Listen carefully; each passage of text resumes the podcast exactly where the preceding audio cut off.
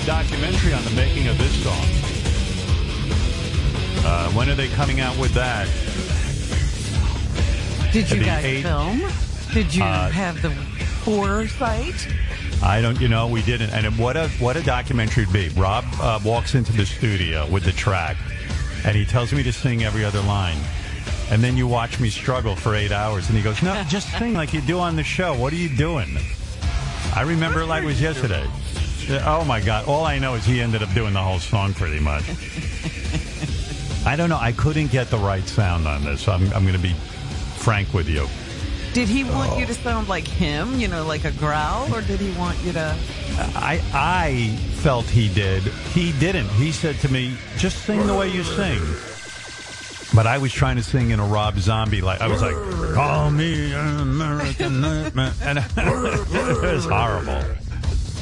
I, I couldn't do what he was doing. He sounded cool. I sounded like an asshole. So, and uh, I think everyone was pretty disappointed with the session. But uh, there it is. Uh, I would have put out the documentary of the making of Great American Nightmare from the soundtrack to Private Parts. But uh, I don't think we have any such film. And if they did, they probably burned it. exists. It was Nothing exists. It was it was burned by the crew.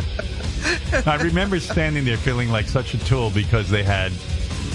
We were in L.A. It was this great little recording area. The guy, like one of the guys, was introduced to me as the guy who recorded Nine Inch Nails, and I'm like, Oh, no. "Oy vey," you know, and and I'm the, and Rob's going, um, "Just sing, man, come on." What are you doing? uh, it was it was pretty bad. It wasn't a good day.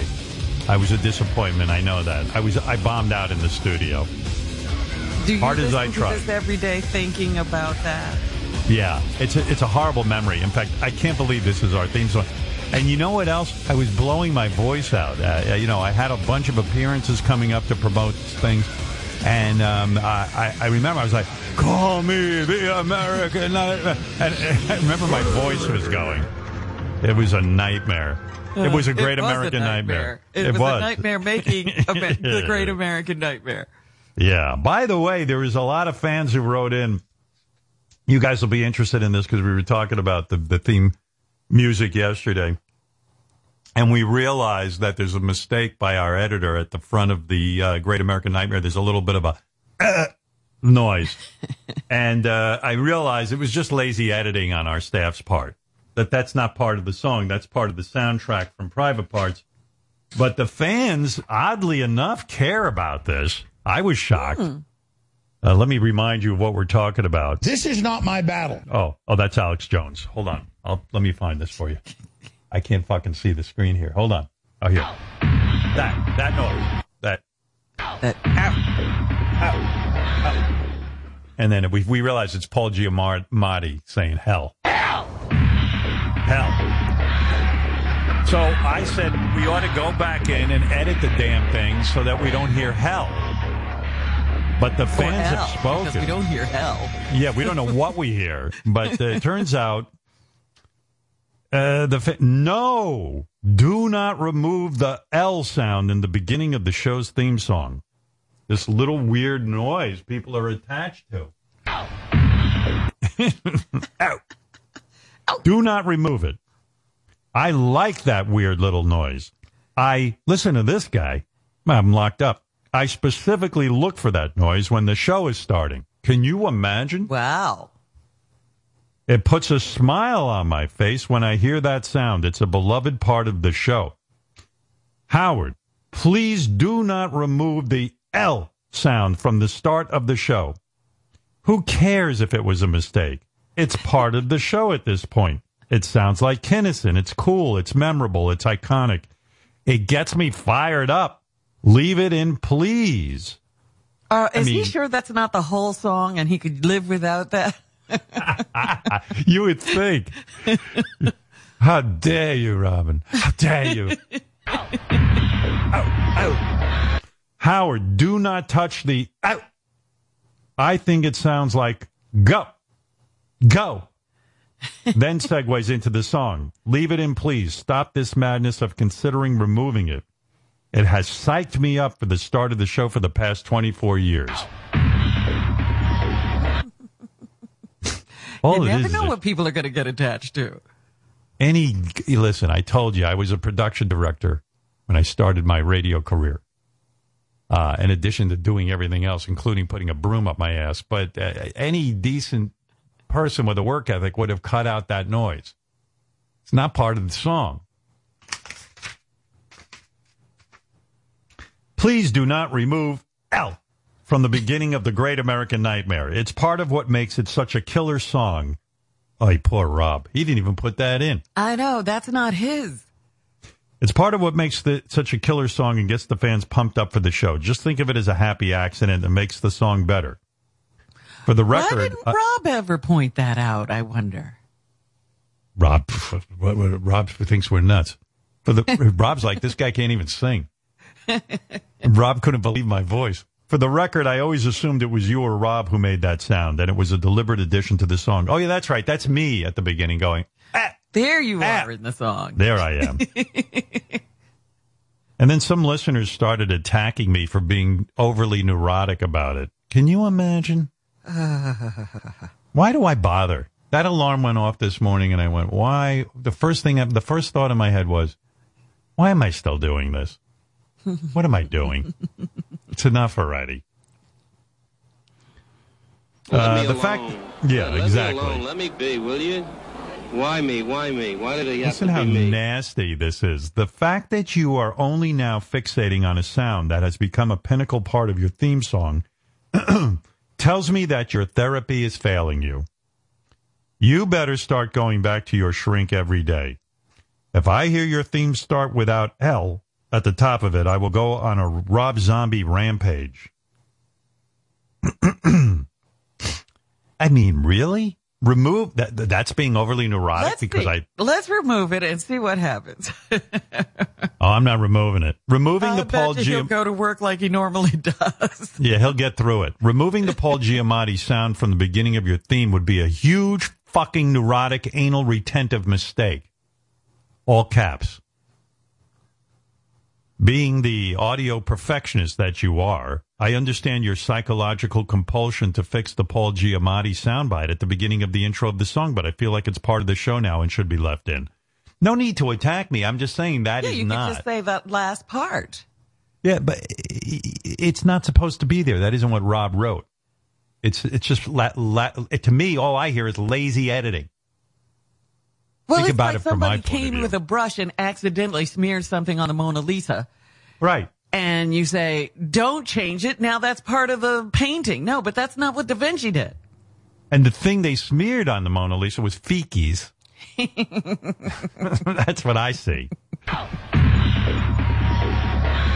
All right, I'll leave it in. You know, it's less work, but it definitely could be edited out. Let me hear it one more time. Yeah, that, that could be, that, There's a moment. There's a moment. You got it.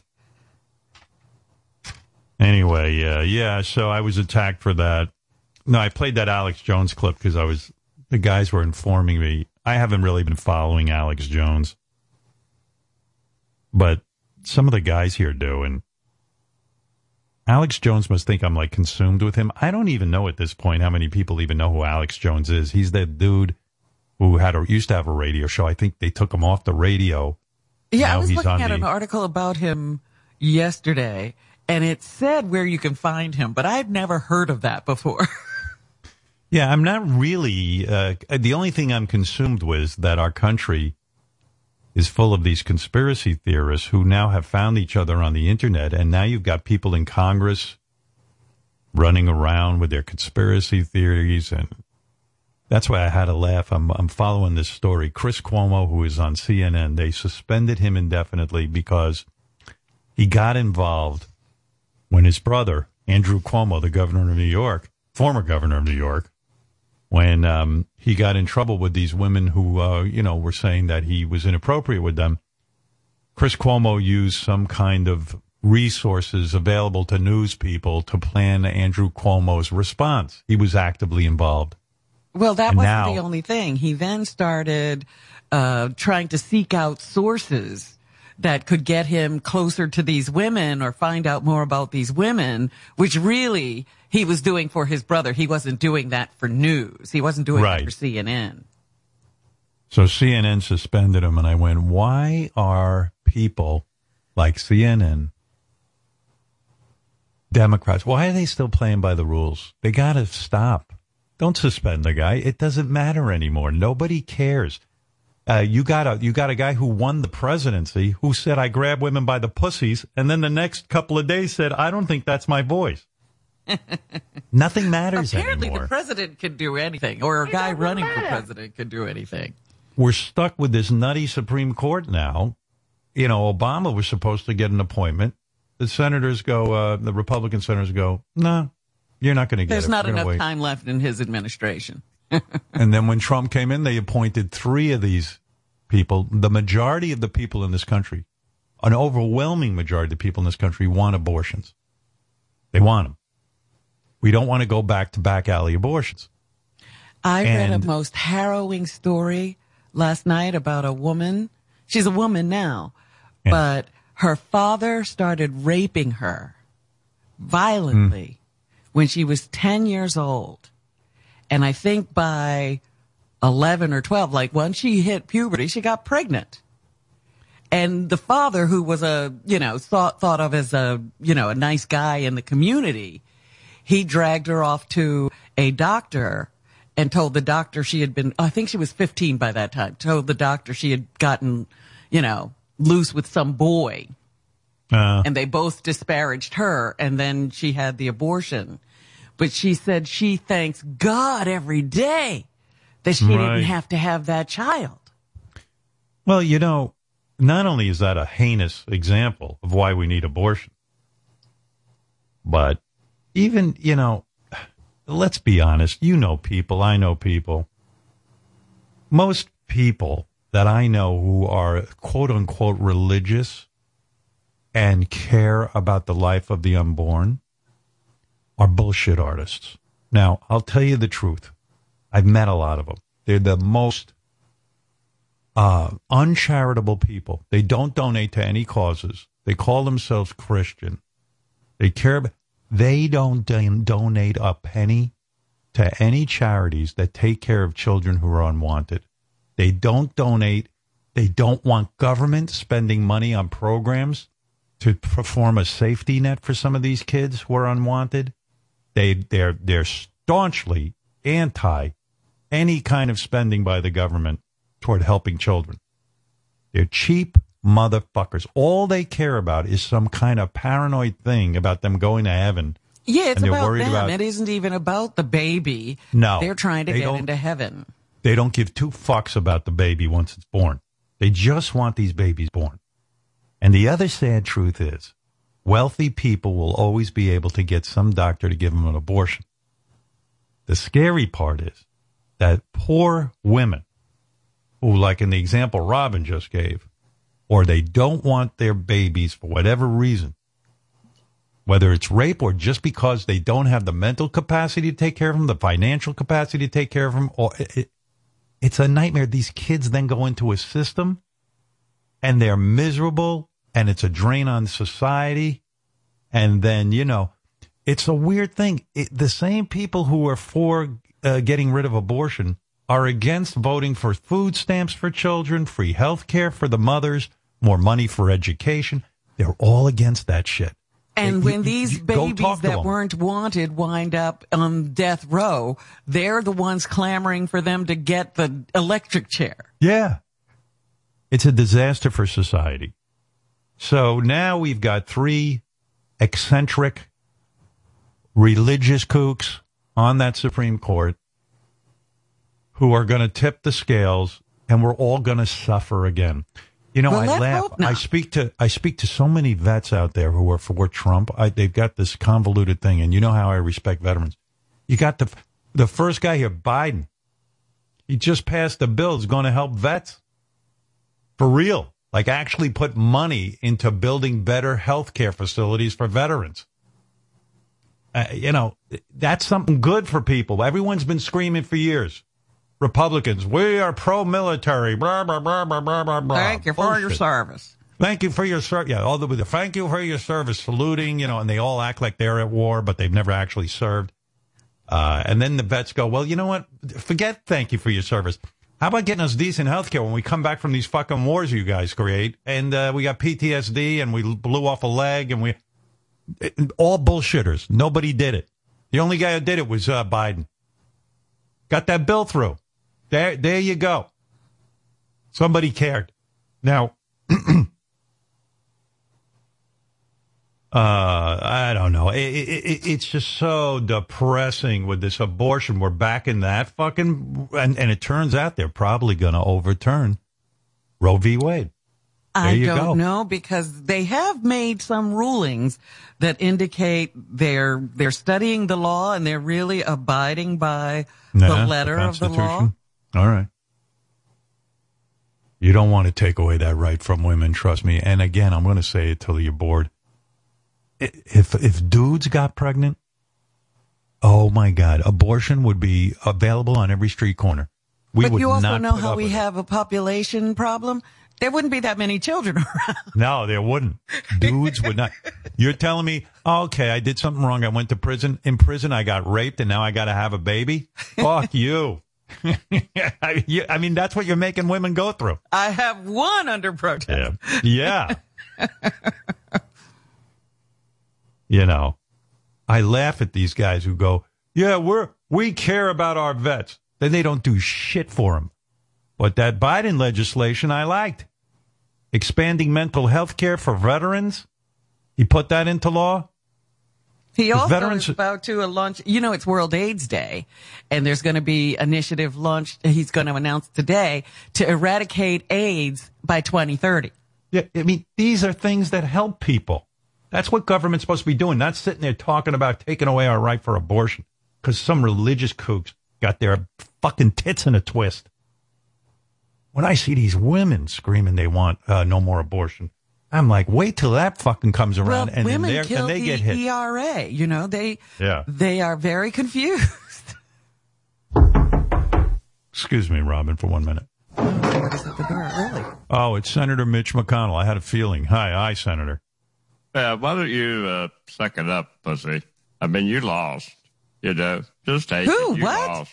We got Who what do we lost lose? what? And uh, you lost. You know what you lost. Don't act also. Who lost what? That well, you lost. You lost. Oh, you mean the Supreme Court? Yeah. Oh. Listen, I mean, uh, you know, if uh, if women uh, didn't, uh, you know, dress uh, in certain outfits and walk around with them uh, tempting uh, childbearing hips, there wouldn't be uh, a need for abortion. You know what I mean? You're saying if women would keep their legs closed, they would they wouldn't need abortions. Is that what you're saying? Yeah. And listen, if uh, if I was a woman, uh, I would have the baby. It's I mean. I, I, rape me. See if I care. I would have the baby. It's the right Please, thing to somebody do. bend him over right now and rape No him. one, do it. no one, would, no Uh, one's going to rape you. I'm picturing you with long hair as a woman. No one's raping Oh, you. No you one would go near bet, you. yeah. yeah, you'd call me uh, uh, Mitch, Mitch, Michelin or something, wouldn't you, you sicko? You're a sick Yeah, all right. man. Well, all right. Had what a horrible day this is. World AIDS. Oh. Um, but anyway, this guy, uh, you know, CNN suspended Chris Cuomo. I'm like, are you fucking kidding me? This the, the, Sean Hannity was campaign managing for uh, Trump, helping him with uh, Trump. He he started speaking at Trump rallies. I'm not saying that CNN hired back Jeffrey Toobin, the guy who was jerk caught jerking off on uh, a meeting. You know, he says Well, he's only accident. suspended. Howard, you're acting like he was fired for life. Uh, Roger Ailes was the head of Fox News. He used to do debate prep with Trump. What are you Sure. talking about? What are we talking about here? But but is what's uh, going you know on. that's different than a guy who might be charged with a criminal offense. Yeah. Criminal offense. Nobody, nothing matters. Look, I'm still re- uh, red, um, rooting for sanity, and just because other people aren't uh, ab- abiding by rules doesn't mean that works, Howard, for everyone. No, abiding by the rules and changing the rules you don't like or don't work for people anymore is what works. Right. Right. Hey, by the way, as I'm listening to you, you're reminding me that the 40 years of working together is being celebrated today. Gary's going to be the host of a game show where you and I have to see what we can remember about our 40 years together. And I got a feeling we ain't going to remember anything. That's what I'm, That's what I'm afraid of. Yeah. Trying to forget. Uh, Marianne from Brooklyn, good morning. Hi, Howard. I love you, but I'm gonna. I'm calling about jazz. I want to know if you watched it last night. But to be honest about Chris Cuomo, he shouldn't uh, look up information for his brother. That should go on both. You- of course he Democrats shouldn't. Of course he shouldn't. But, but Right. so what? And he I'm telling you, all the rules are off. You, you, no What one's you abiding by the rules. You're rules. advocating for chaos, and this is Chaos. exactly what's not working. Uh, Howard, Democrats do the same things over. that Republicans do, but when Right. the Republicans are I doing it, it's Robin. wrong. I agree. Hey, They never should mind all that. be I suspended. squeezed a blackhead out of my penis. What? They should all Yeah. be suspended. Oh, Howard. Yeah, I, like I, How did you do I, that? you know, you're not gonna believe this. It was so fucking awesome. I, I loved it. I felt like Doctor Pimple Popper. I was like, um, Where was it on your penis? I was trying to whack off again, and it was hard. And um, like right at the base of my penis, I saw I had a little pimple, and I could see Near like a you, little. Like, your your scrotum? no, on the top of my uh, shaft. No, not on the tip. Not on the tip. Okay, How wait, dare Howard, you? let me just How in- dare you You could that? get. Wait a second. You could And get by the bad way- infection squeezing. Squeezing. Well, I didn't get an infection because what I did was I just I squeezed it so hard and boom, the whole thing popped out. Was and it I, all it was puffy so and everything? Was it big? no, it was like- it, it looked like um it was all hardened and everything, and I um I even threw it in the garbage and it made a noise. I was like, Wow, it's like a marble. yeah. but what was funny is, you know, when I'm flaccid, I would never find it because th- this blackhead was like ninety percent of my penis. Uh, you know, I, you when thought I was you flaccid. grown. Yeah, I Don't thought my so my penis on had gotten big. yourself, Howard. I'm being authentic. Uh, what can I tell you? It's not being hard. But uh, I love yeah, you, authentic. so I cleaned out the. Uh, I cleaned it out, and I felt really good after. I felt like I had accomplished something, and it was kind of gross. you forgot about whacking off and just I kind of did. I did. I, I was busy with my pimple. Uh, Everybody hates when they squeeze a pimple and it doesn't all come out. It's very Yeah. frustrating. And the best It's- part about it is when it comes out clean. you got that Now, right. did you God, watch? I it? Did you watch? I love when those pimples come out. You know, I don't get a lot of pimples. I'm not a, I'm not like really oily or gross. But once in a while, I get them. Now, I told you when I was a young boy, I was in charge of squeezing out the blackheads on my father's back. That's what it Talk made me about it. think of. I was like, was Yeah. this like that? And it's the only time my father took pride in me because I used to get all the shit out of it. I don't know why he had so many blackheads on his How back. did Gross. he have all those blackheads on his back? I don't know, man. I, I don't have one blackhead on my. I don't have anything on back there. I, I'm pretty clean, but uh, Jesus, he he had like a farm growing in his back. Ooh. I used to, and then I innovated something. I took a uh, paper clip and I would press down on them, and it would pop out like like You like, made a looked like- tool. You're like I a made a tool. caveman with your first tool. yeah, like the the music from Shark Tank. 2001: A Space Odyssey started coming on when I would do it, and I would press down on his on his blackhead, and out would pop like a like a spaghetti looking thing. Oh, and you know, but he would he he actually was kind to me after. Like he he never really said thank you or anything, but he would go like, "Oh, I said thank you," you know, like that, like you know, like he was angry. Good but, job or something. yeah, not even good job, but but like Not okay, uh, like he needed me to do it because no one else was willing to do it, and I took pride that my father finally bonded with me over something, and it was this disgusting popping of his pimples.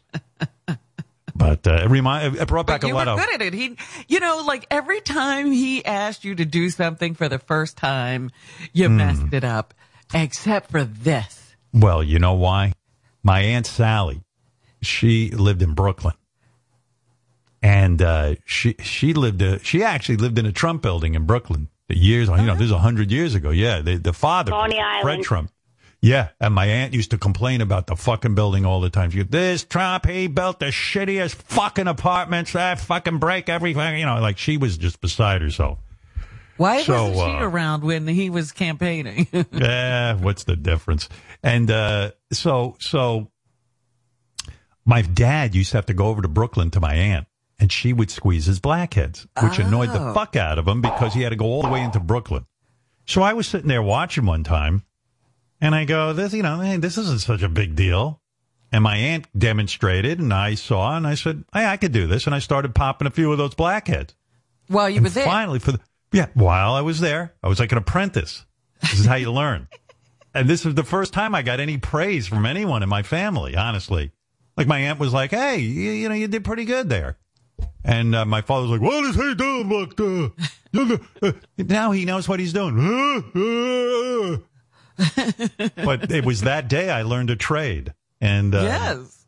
so then I had my virgin flight at home. My father's like, all right. And my mother's like, well, come in here. Suddenly someone needed me. I felt desirable.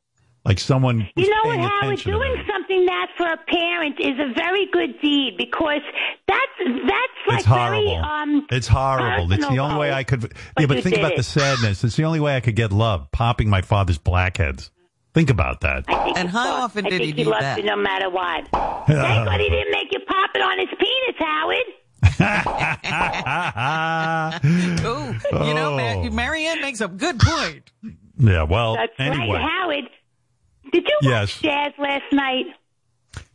I vi- I Jazz is on. DVR'd Jazz. The show that Marianne is referring to is I Am Jazz. It is a girl who used to be a boy, transgender. I watch all transgender shows.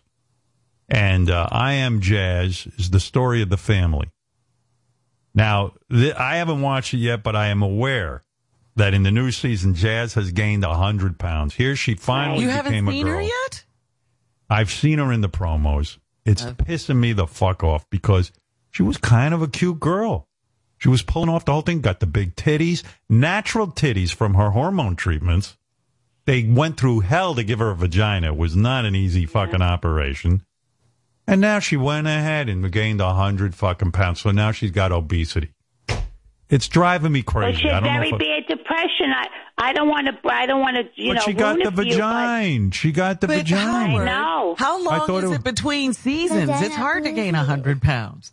She binge eats. They show it. She That's Robin. She goes in her car. She shovels in fucking McDonald's. Then she has donuts, bagels in one sitting. You got to see this. She And can now I'm really like- do it. She is one of those overeaters. Yeah. Well, I'm upset about it because you know the vagina was supposed to be the answer to all the problems. Well, obviously Well, the that's the vagina has not been the answer. She got the vagina, Right. and now she got now she got an opportunity to use her new vagina. And now, now who's going to want to bang her? She's a hundred pounds heavier. You told me all those She went through have all that suffering and pain, and she's still not uh, content or, or with herself, and it's a, it's tragic. You know what It's I'm afraid of? You know what I'm afraid of?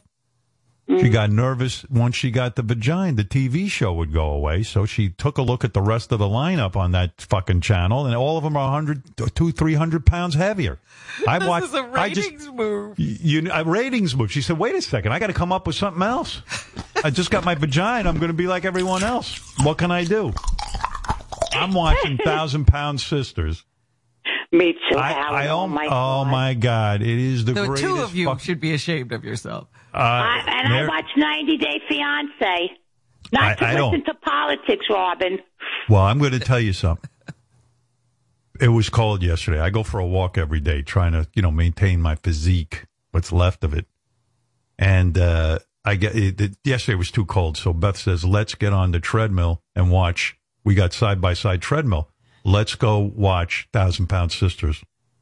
Hold that. I got- That's romantic. That's motivation. Side-by-side treadmills? You you like that? We- Oh yeah, Yeah. We go walking. Yeah, because that's our exercise. We walk.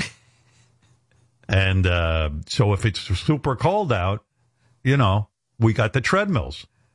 Oh, Listen, I'm you know I make a good living. What the fuck? Why not? I, I that's my extravagance. it's not Of one at a course, you have to can enjoy still everything, have to walk Howard. together. What's that, Robin? I couldn't hear you. There was just I a know, crow there's quack, something quacking. happening. There's something. Well, Howard, imagine what I motivation said you can still have watching to those walk sisters. together. She's still doing it. I still can't hear you. Howard, did you see? Wait, did you see? Well, wait, wait a second. I'm talking jazz. Sit down. Hold on, hold on, hold on. Anymore. I love What? you so much, Howard. There's three. The chubby, chubby sister, the bigger one, not the one that had the baby. She could hardly see out of her eyes anymore. She Well, got this is so what I'm getting. This is what I'm getting to. Yeah. Give me a minute. Give me a second. I love you so much. The- Why are you in such a rush? yeah, what do you, what, what, you got somewhere to be? No, of course not. nothing. You're sitting This the home, highlight of kicking my her ass. every day. so uh, anyway, the, the, the, so we get on the treadmill, which is funny because it's a weight loss show, and you know I realized Jazz gained hundred pounds, but she's still the skinniest person on that network on TLC. they got thousands of pounds. You got to see this. The, the brother's overweight, the two sisters are overweight, the mother's overweight, and the greatest thing about this show is the heaviest sister, who weighs six hundred plus pounds. Yes. All the fatzos in the family lecture her on how to lose weight. Oh my God. And that's the best part of it. They all get a hold of her. You got to lose weight. Meanwhile, they can barely walk.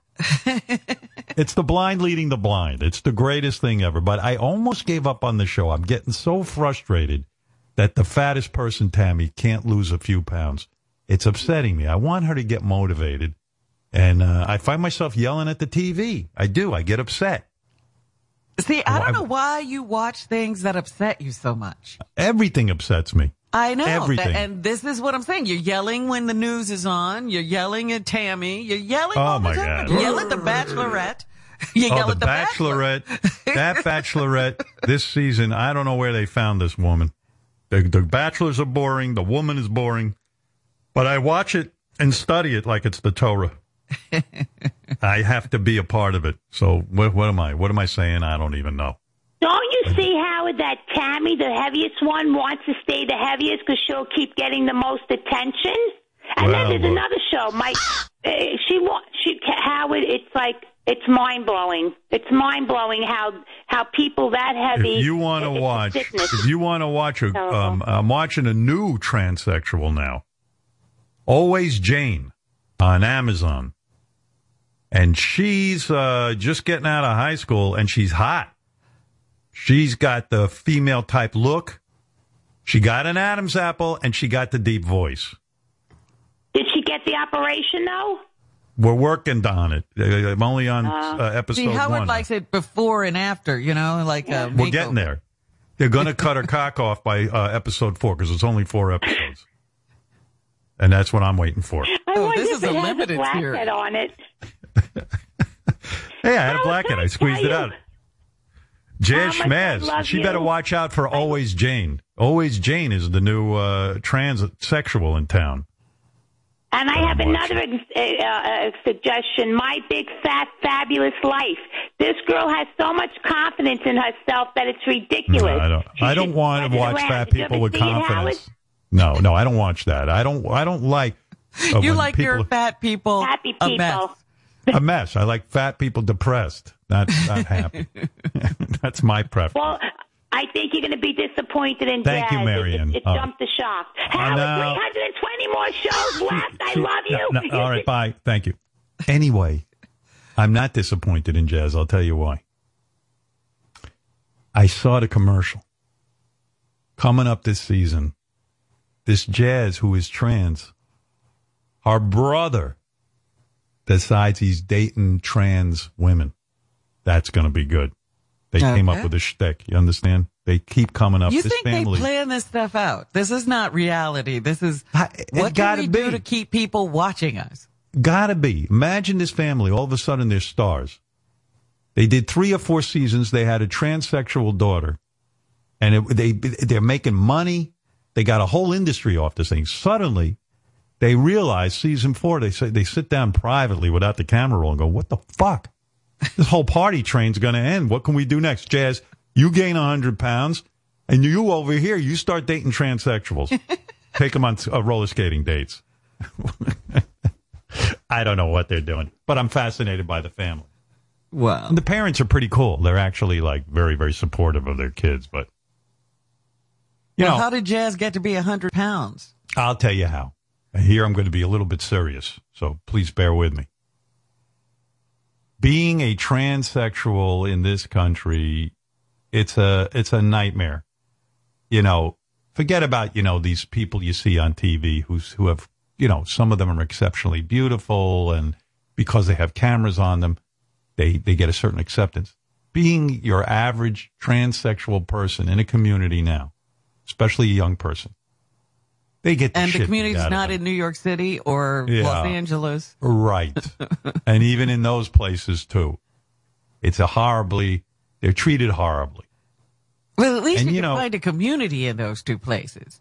Yeah. Well, it's it's a pretty bad scene. And here's the way I look at it. All of us on this planet, we get one shot. Unless you know something I don't know. Some people, my mother believes we're coming back. God bless her. She's 93. Gets her. Do you want to come back? She's having a Yeah. miserable time. She wants to still come back. Why this woman, out of all people, thinks she's coming back? Yesterday, I listened to her misery and suffering for, for a good hour on the phone. I hung up. I was ready. I, I had the noose. I was practically had my neck in it. Why she wants to come back, I don't know. But she says she's coming yeah, back. isn't this enough? Yeah. She's going to come back and aggravate me. So, um, now my mom, she's got this belief and, uh, she's studied many religious doctrines. She's very hung up on, um, you know, Eastern religions and she Guess believes what? None of those religions have done. What? Gone to the other side Well- and come back and tell you what it was like. According to my mother. Listen, this body we have, it's temporary. Yeah. And what you're gonna you're gonna come back many many lifetimes. This isn't it. How do you know this, mom? Listen, this is what I know. And you're coming back, and you have to behave yourself. What? Oh, you mean like I'll come back as a dog if I don't behave myself in this life? I didn't say you're coming back as a dog. Did I say that? You're going to try to evolve each time. Who said a dog? No one's coming back as a dog. oh, you're kidding. Oh, you should talk to my mother about this. You want to? you're not Uh, going Eastern anywhere. religions don't say you don't come back as a dog. I don't. She got answers for everything. This woman. But here's the thing. With this transsexual stuff, I'm gonna I'm gonna try and uh, make you see my point of view, and I don't mean you. I mean some jerk off in the audience who's picking on these people. Look, you know, some of these uh, transsexual people, they literally at three years old to five years old, they go in their mother's closet and they start putting on women's clothes and they go, "Why was I cursed? Why did God make me a boy when I'm a, a girl?" And their lives are tortured. They know that, that whatever it is, their lives are tortured, and they just want to be women or men, the opposite of what they are. They want to be what they feel, just like you want to be what you feel. That's right. It doesn't affect you. Doesn't matter to you. It shouldn't be a thing to you. And uh, these people suffer horribly. You know, uh, it, it, to, to be the outcast, to be the one who's different, is very, very difficult. It's a difficult life, and I know I talk about my childhood, and I felt different. I, I'm talking about a diff- a level of difference You'll never um, not be different. Yeah. Right. Yeah. You're not that different. But when you say, hey, now I'm a woman and you got to go to school now dressed up as a girl when you used to be a boy, trust me, kids are going to fuck with you like, to, you know. So, you know, I feel for these people. And I love watching them on TV. That I find bizarre, but go on. I, lo- I like that this Always Jane. It's on Amazon. I'll give them a plug. She looks like a woman.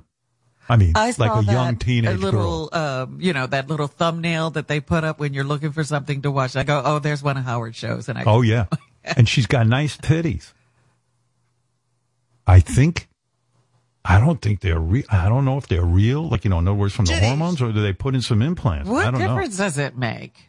But right now, she's in a, a trans modeling competition, and it's about twenty five dude, the former dudes who look good.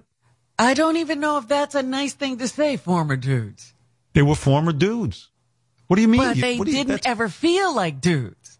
Okay, well, you know what I mean. They were born men.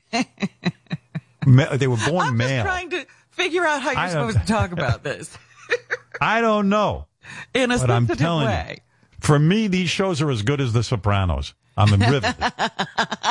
in fact, I'm so mad at Beth. We get in bed, and I go, honey, time to watch our show. And she knows that means always Jane or Jazz.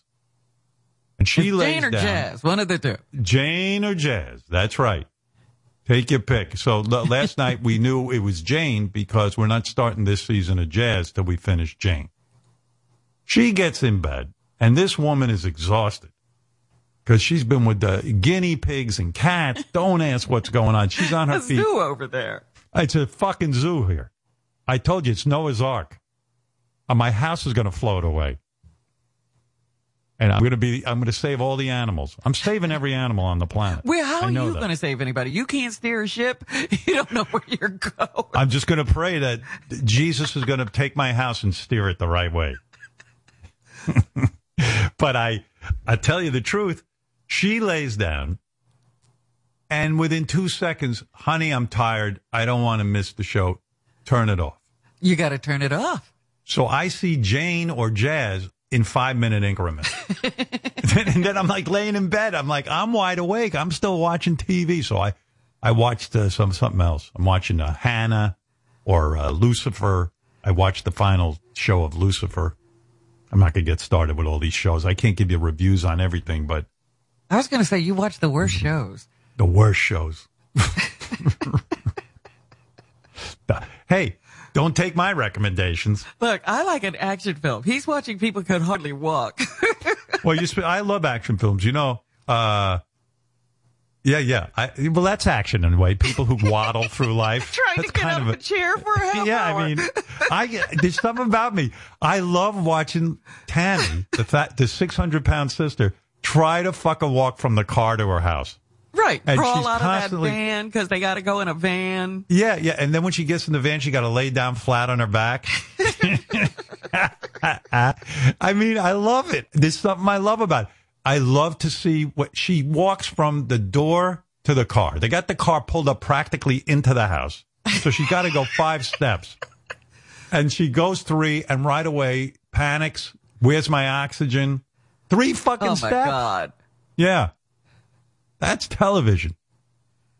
That's action. That's that, but it is action. That is action. I know what you think action is. A guy with a gun running around. That's That's right. When a guy lays on the floor in my films, he's dodging bullets. He's not trying to breathe. And you think I'm a bad person? TLC is the worst person. The whole network. I know because they knew you were out there. You know what's as we're doing this show? You know what's on TV on TLC? What? A show called Family by the Ton.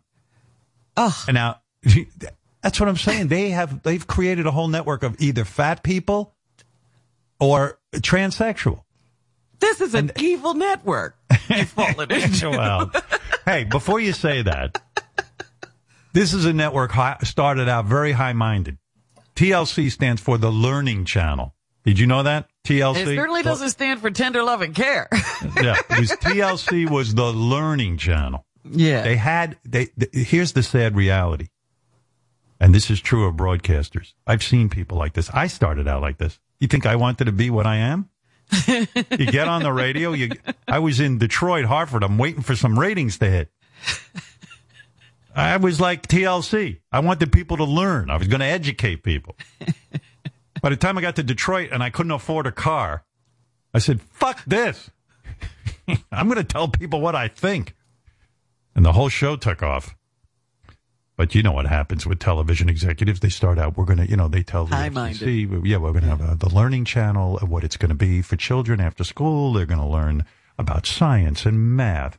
And even for adults, we plan to educate them to make the planet a better place. There's going to be a lot of documentaries on um, things of, uh, of the environment and science. And it's going to be wonderful. It'll be an extension of school. Everything. Yes. in fact, uh, we plan to do a four hour block on weekends of just book reviews for the Learning Channel. And we're even going to have teachers with their blackboards uh, doing virtual classes. Uh, it's going to be wonderful. Well, okay, let's see. Well, with the, the there, some guy put up hundreds of millions of dollars. The thing is on the air, and six months go by. There's, there's two people watching it. In fact, the guy who invented it isn't even watching it. The only person watching it, it was Greta Thunberg over there in Sweden with Ole Jansson, her friend. And I'm telling you, that's when you wake up and go, okay, get me transsexuals, get me fat Well, go. people. What are people actually watching? When I was first on the radio, they used to interview me. They say, Howard, what is the secret? I said, lesbians. And I would have lesbians on every day. And now TV is, they, they stolen all my ideas. That's right. They got lesbians. They got overweight people. They got transsexuals. I used to, I was one of the, fir- I, I think I was one of the first guys to say, bring me a transsexual and show me that new vagina. And we did it right on the air. Put it on the E network. So this But, this um, fascination goes way back. Way back. Way back. Robin, way back. well, what do you think? TLC cares about overweight people? That's all bullshit. They want No, ratings. they don't care about anything but ratings. TLC treats fat people like the circus treats elephants. What do you think of that? That's what I'm saying. All of this stuff you watch, you're like at a freak show. That's right. But I do watch it. I like it. Freak shows aren't even that popular anymore. How did TLC make a living off of freak? Here, look at this. Thousand Pound Sisters, my 600 Pound Life. I watch both of those. This one, I, I don't know which one, but this one's called Too Large. Well, you can imagine what that's about. Oh boy. Sister Wives, My Big Fat Fabulous Life, Dr. Pimple Popper, Ugh. uh, lo- listen to this, Long Island Medium, and Little Johnston's about little people. And Right. hey, They got a lot of little people on there running around too.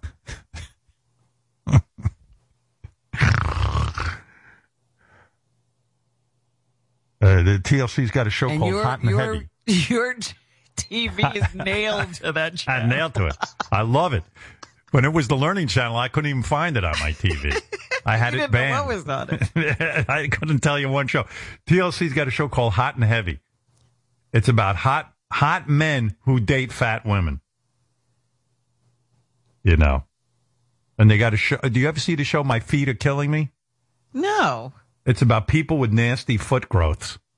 I mean, the whole show. And you know what? It's fascinating.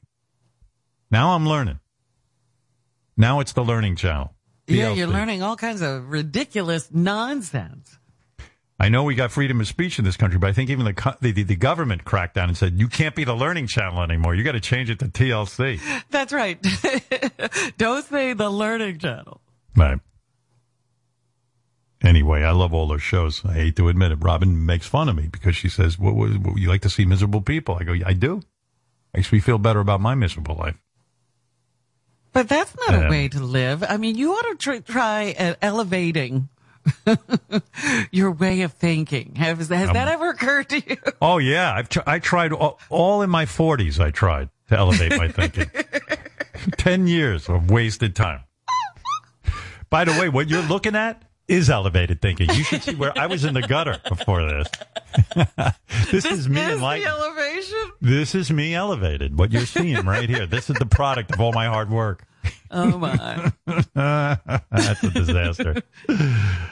Oh shit. But um, if there's an armless, obese transsexual, I'm signing them up Oh because TLC's ready to pay. Uh, okay.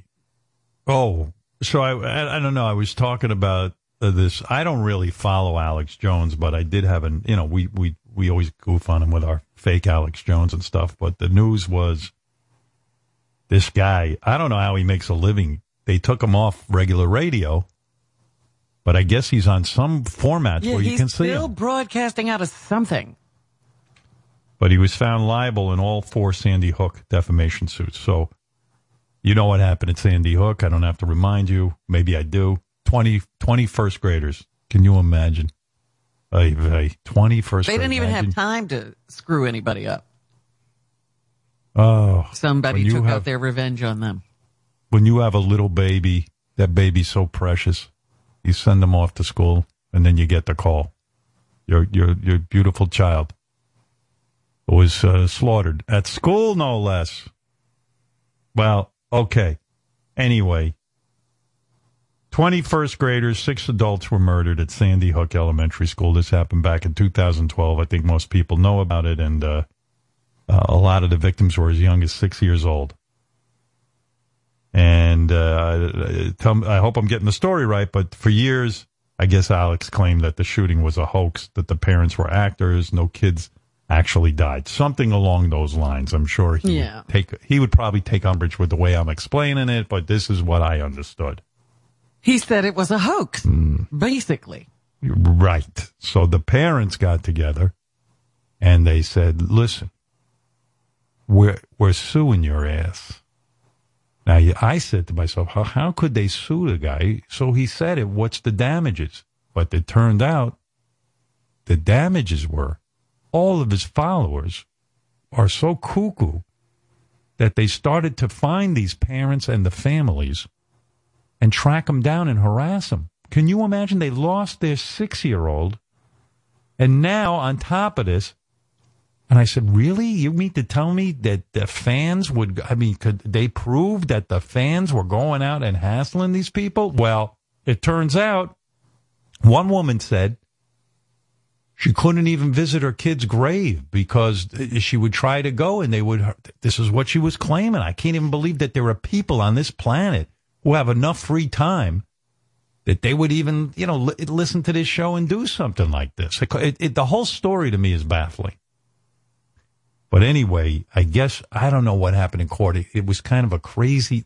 It's a crazy situation because when he was defending the case in court, I think the judge was annoyed that he wasn't providing proper information or documents on his finances. The whole thing was just fucking screwy.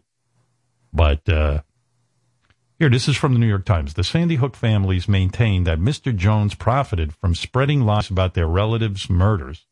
Mr. Jones has disputed that, while for years failing to produce sufficient records to bolster his claims. Juries in Connecticut and Texas will next decide how much he has to pay the families in damages, in addition to court costs. And um, this is all going on. On top of that, they got this guy's like the most important guy on the planet. He's been subpoenaed by the January 6th committee in Congress Yes, that's the latest thing. because they're saying he um, he owns statements that he helped finance the rally by finding donors to finance the January 6th insurrection. They want to ask him. I mean, what the fuck? says here one family since Sandy Hook happened has moved 10 times since the shooting because people keep harassing them. What kind of animal harasses people who lost their six Who lost old? the child? Yeah. I mean, you got to be nuts. This is a crazy story. How does that get you on somebody's radar to harass? I got some tape of that, the real Alex Jones, not the fake one, um, explaining his summary, his side of the case. But I don't, I, I never know what the fuck Alex is talking about. This anyway. is not my battle. This is not my war. This is kind of like a rabid chihuahua that has rabies is biting me in the leg. And I've got a pack of wolves tearing my children apart. That's the allegory. I've got to deal with the wolves. anyway, that was his, What? one of his, like, I don't know. Is that not a sure, defense? I'm not sure that's an allegory even. but I don't know what's going on there. But it's a wild story. It is a wild fucking story. And um and then Alex responded to the subpoena for January 6th. Here's his response. But it, I don't understand it. He said I it's got a pack McCarthyism. of wolves after me. No. What He did said, he say? this he said, he said, uh, this is McCarthyism and that McCarthy did the same thing to people. This is a criminal subpoena. This is something that Joseph McCarthy did to a lot of people in America. And it turned out some of the people he was targeting are actually guilty. We talk about January 6th. This is even worse than what Joseph McCarthy did. And I believe he went too far. This is the absolute declaration of war against the American people and against free speech. No, against you. one of the things, one thing I love is guys who have never been in the military talk about all the wars they're involved in. Yeah. You want to be in a war? I got a military you can join that uh, they'll send you right off and let you fight in a real war with bullets and everything.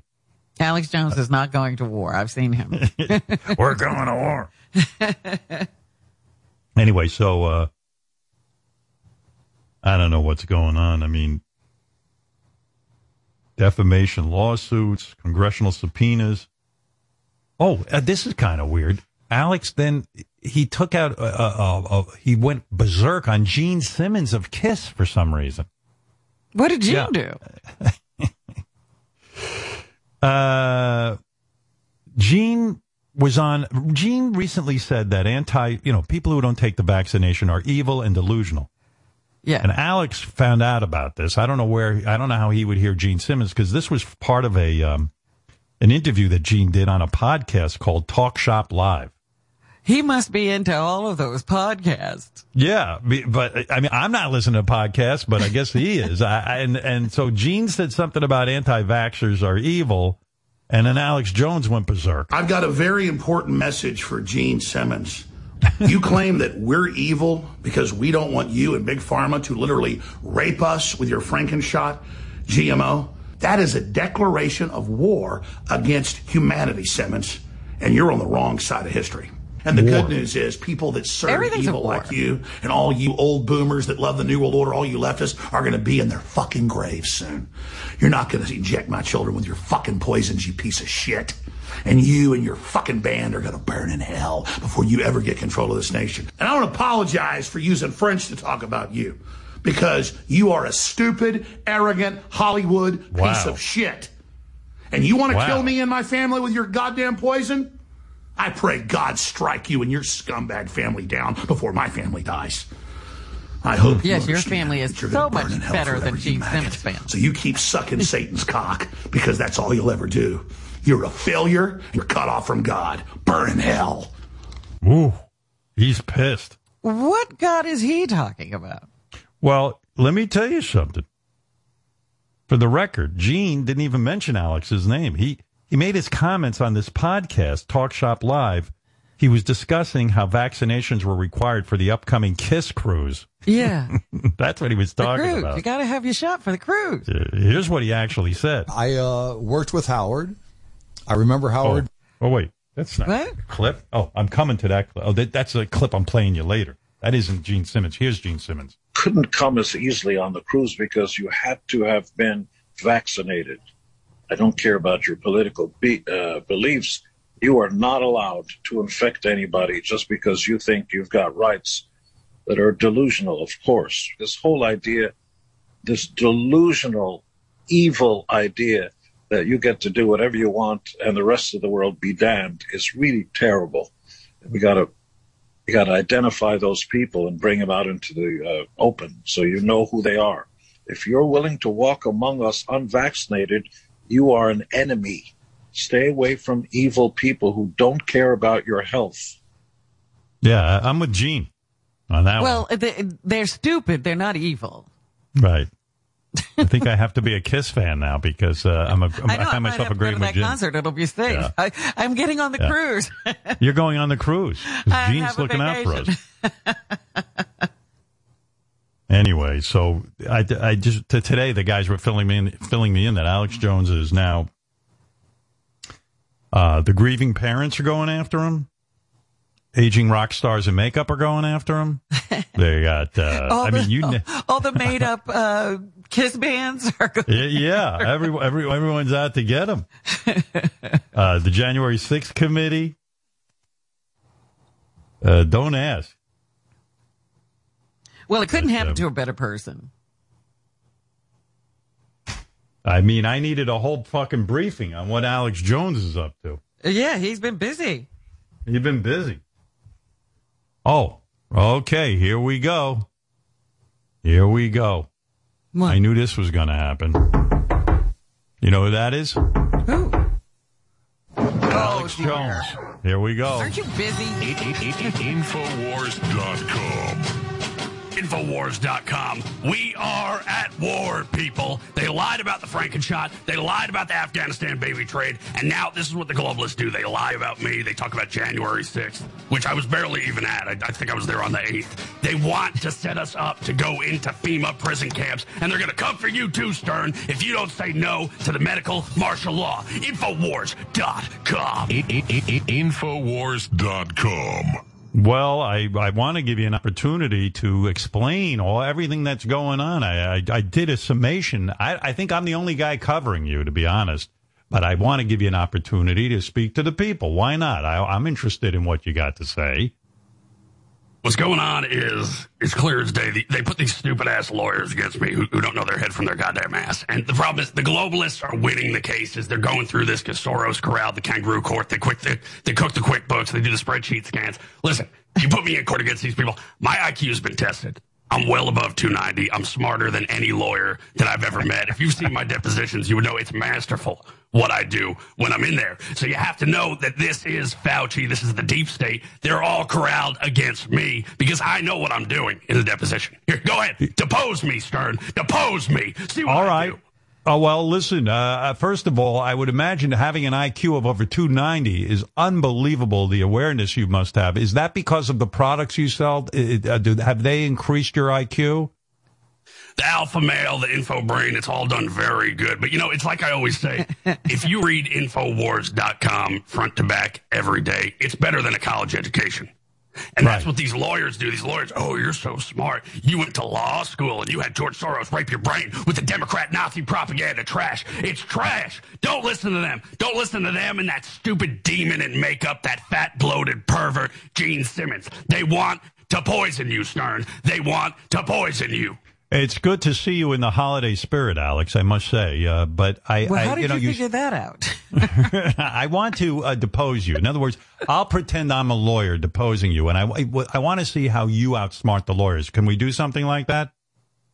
Go ahead. Get ready All to be amazed, by the way, because it, it it blows people's minds when they see. They don't understand that I read 240 State Department memorandums per day. Go ahead. Depose All right, here me. I go. Here I, I'll Depose depose me. you. All right, Mr. Jones, do you admit that you said the Sandy Hook parents are lying and that they're actors?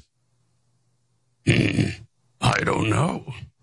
How about that, Stern? Try to answer that. wow. Uh, I see what you did there. Yeah, they, they can't they can't really pin you down to anything, you know. But Well, you're not you going to pin me down because show? these rabid chihuahuas that come against me and bite my legs are going to ask me these stupid questions. Here, ask Well, another stupid question. All right, and right, I'll let Robin play lawyer. Robin, answer. Robin, go ahead. Ask, uh, pretend you're a lawyer, Robin. Depose Alex Jones. Go ahead. He'll show you Uh, how. the Mr. guy- Jones, you don't know if you said this, but we have vi- uh, audio tape from your broadcast talking about the Sandy Hook tragedy. How can you say you don't know what you said? I don't remember talking about. I don't think we even barely spoke about Sandy Hook on the show. Well, we can play you a tape. I could play you a tape too. Here, I'll play you a tape right now. I got tape from my show, December 10th. You ready? You want to hear the tape? You want to hear the tape Go of my ahead. show? Yes. Sandy Hook uh, did happen, and um, it was not false flag information. See, I told you I have the tape, and I can prove it to you. I got I got to say something. You knocked that out of the park. I can see why your 290 IQ is too high for these lawyers. For example, if a lawyer said to you, uh, "Mr. Jones, are you hiding money you made at the expense of these families?" How would you answer that? Um, I don't think so. I, I can't remember. Now I Can you notice you, provide have us with evidence of your income for the last several years? I don't know. um, I You, notice you you, have a can't t- get past me, Stern. I'm playing 5G chess here. They got the corporate combine, but you're not going to get past me because I'm smarter than any of these goddamn dumb as shit lawyers. And I don't apologize for using French to talk about them or you or Gene Simmons. and I also and I also notice that you get very calm on the stand. Yeah. When I answer when I depose you, you get very calm. I, is that a technique of yours? It's a, it's a tech, well, I'll, I'll pull back the curtain here. I put on a completely different voice. You wouldn't even know. You know, I don't like to tell people about this, but I do that. I go, I don't know. you see, it throws them off. It puts them off guard. They, they're used to me coming at them like, like a demon, like a wolf. All right, I give me a like real this. answer here, Mister Mister Jones. Is Sandy Hook real? Yes or no? Yeah, I, yeah, yes. I believe it is. Yes. Wow! I mean, wow! if, if you wow! look at the, oh, I mean, there are a lot of Uh-oh. questions where you look at the facts uh about. oh! Excuse me, Alex. Uh, who's uh, his arch enemy, uh, Gene Simmons of Kiss. Hi, Gene. How are you? Howard, I'm glad you brought him in. It's Gene Simmons from Yeah. Kiss. Ah, Gene- Mr. Long Tongue, Mr. Demon Scumbag. Hello, Demon Scumbag. I, Alex, I don't know why you're coming after me. Um, you're publicly criticizing me for telling people to get the vaccine. Oh, I'm just telling people to get the vaccine. The vaccine's a damn rat poison, Simmons. It's a rat poison. They want to wipe out humanity, you goddamn dumbass. Alex, you make as much sense as Rush Limbaugh when he's detoxing off of oxys. Look, you want to hear a real conspiracy theory, Alex? You're in great shape. Please, please. I'm in excellent shape. Everybody knows I'm in great shape. You're some fat old man wearing makeup and high heels, and we're not going to listen to you about health. Simmons, do you hear me, you demon? You scum. You're making fun of my appearance? You look like you snort horse tranquilizers and fuck giraffe pussy. That's how stupid you are. You don't snort, you huff horse tranquilizers, and you don't know that because you wear your dumb clown outfits and you eat bat heads. Listen, I don't listen to you and your goddamn chicken shit music, Simmons. F you! F you! You know, Well- you're always claiming that you think you know where all the pedophiles are. I think the only reason Alex Jones doesn't fuck kids is because he's too fat to catch them. Right, you want to talk about you want to talk about that that creepy stuff? How about this, an elderly man who sticks his tongue out like a damn mental patient, scaring the children because you want to worship Soros? I Right. feel, I guys, I feel like I'm in the middle of Godzilla versus King Kong. The two of you I don't even it. know what these arguments are about. Uh, I, whoever thought that Gene Simmons and Alex Jones would be at war with one another? It is a war, isn't it, Alex? This is a war. We are at war. We are at war with this demonic scumbag. Sure. And we. Oh, hold on. Uh oh. The alarm's going off. You know what that means? What's that? must mean there are alarmingly low prices at Infowars.com. Ah, yes. Right now, through the weekend, we got half off the Ultra Force DNA Shield, 90 hour clean energy with vitamins, nootropics, and paint chips. Half off X2 iodine toothpaste, which doubles as an ant poison. Squirted on an anthill, they'll die on contact.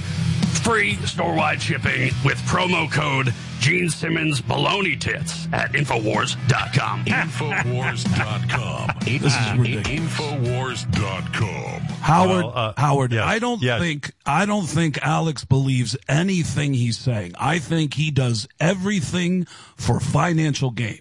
I really believe that. And I wrote a book about it and it's available right now for a limited time. Go to kissonline.com. Click on Alex Jones's inverted penis and type in promo code deplatformed.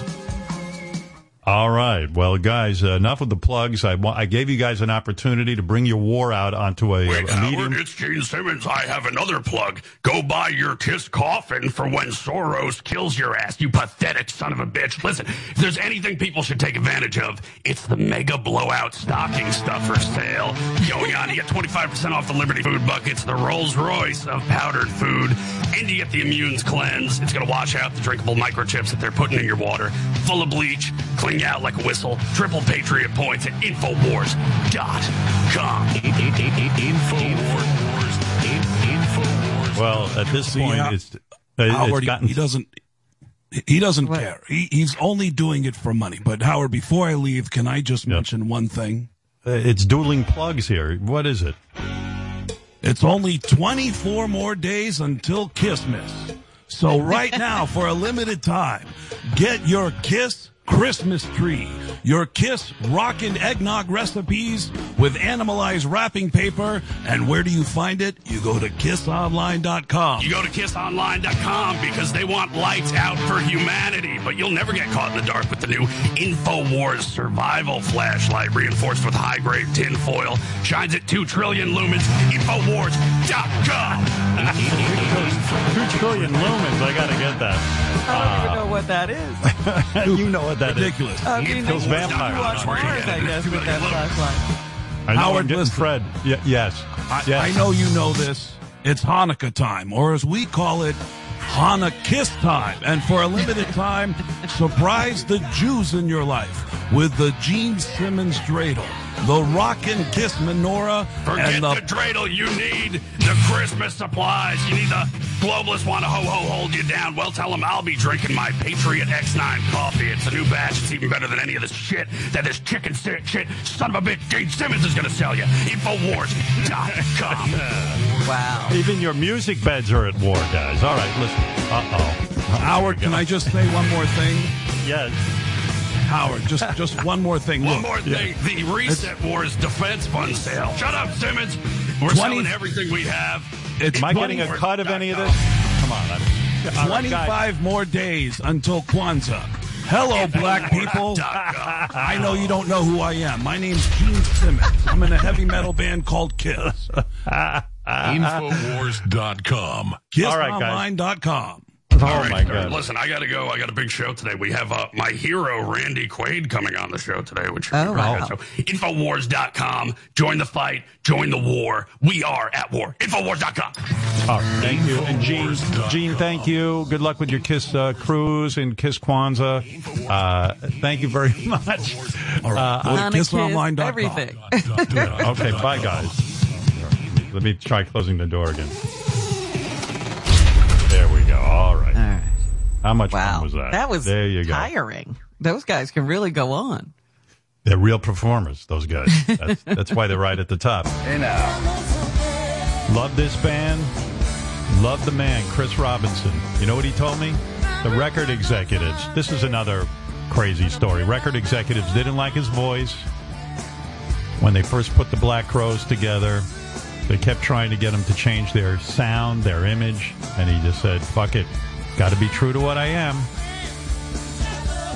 Jealous, jealous again. He's a good guest too. Like he comes in, he talks about everything. Yeah. Good band. Good riff.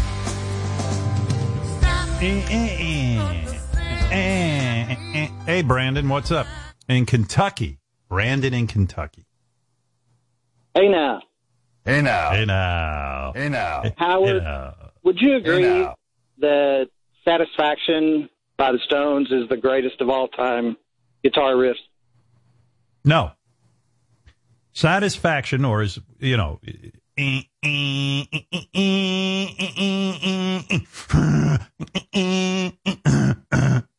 it's a good riff. It's a great riff, but it is not the greatest riff of all. I could, off Why the do we of my always head, get into these things about the greatest, the greatest, the greatest? people need to know. There are lots of songs you like. Let me tell you something. Uh, People know I'm an expert. That's why they call with these things. And I'm going to tell you this: Satisfaction. That's a great riff. Don't get me wrong. I wish It's I had written it. I could, off the top of my head, name to you, I think five greater riffs than that. I'm going to give you. I'll give you Jethro Tull, Aqualung. Snot running down his nose. Greasy fingers smearing shabby clothes. That's number one. No, I mean, I'll give you five better. Five better. You ready? Kashmir, Led Zeppelin. I possibly the greatest. Kashmir. That's an incredible song. I was hoping Fred would go boom. Oh, there. There you go. Give Fred a minute. He's a little older now. Yeah, Fred's very old. He's going to go into forced retirement. Yeah, come on. That's better than satisfaction in my mind. How about ACDC Back in Black? Come on. In terms of great riffs, ACDC Back in Black, can you give me that? Give us a second. We'll fix it in post. You know that. We tighten everything up. See? That's going to be gone. You're not going to hear that mistake. Come on, listen to this. You guys act like you're spring chickens. yeah, Brandon, here, listen.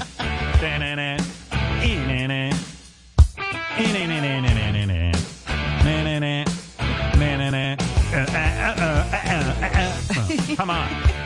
That. How about, how about, I got one. Sweet Child of Mine. Guns N' Roses, Sweet Child of Mine. Come on. That's better than satisfaction.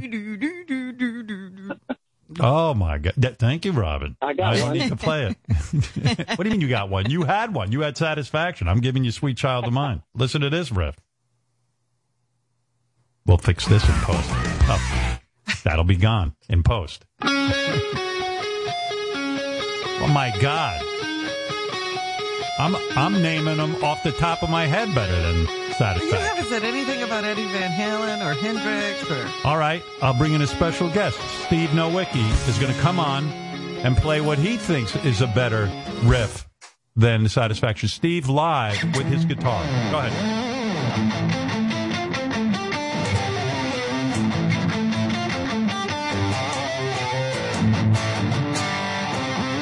Oh yeah! I was just I was just warming up. I was going to front that. Nice job, You're going to do your David Lee Roth? Wow, you're getting better, dude. You're practicing What about nonstop. something from Randy Rhoads? I mean, there's just tons of great riffs. How does Crazy Spring go? Crazy, Shit, Yeah, really.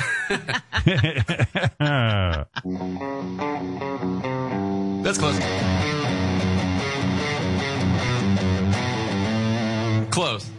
dude, you might need to start a band. Also, Listen to it. Come on, here we go.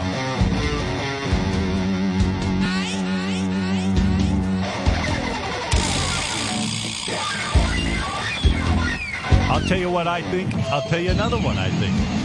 Paul McCartney's "Let Me Roll It." I think that's a better riff than um Oh, than Satisfaction. Yeah, you know I love that riff. yeah. Uh, I've told Paul that. Let me roll it. Fred, That's sexy. hit it.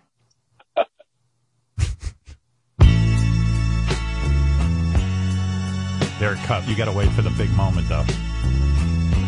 There it comes.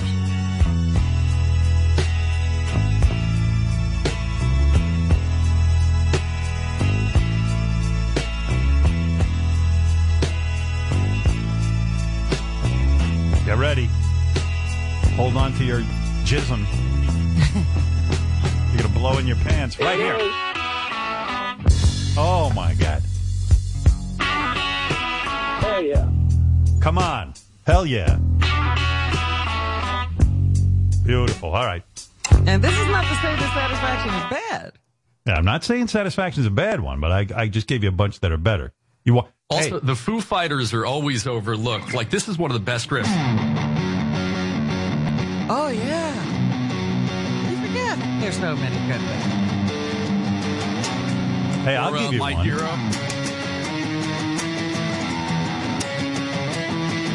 How about how about? Excuse me.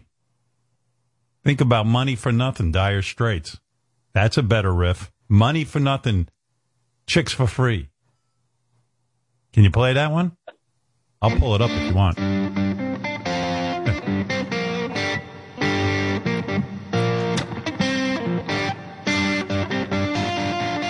Come on, that's a great riff. That's such a great riff that the dude who wrote it, he ran out of shit. He, he you never hear from this guy anymore. It's like he disappeared. he could it blew his mind. He That was it. It was the best thing I'm ever going to write. I quit. Yeah, yeah. He's like, fuck you. That's it. I gave you everything I got. I love Lawyers, guns, and money. Hey, you have Well, no well, right you to. You, called up about satisfaction, dude. That was your top pick. you got yours. I'm giving you mine. I'm on a roll over here. You blew it.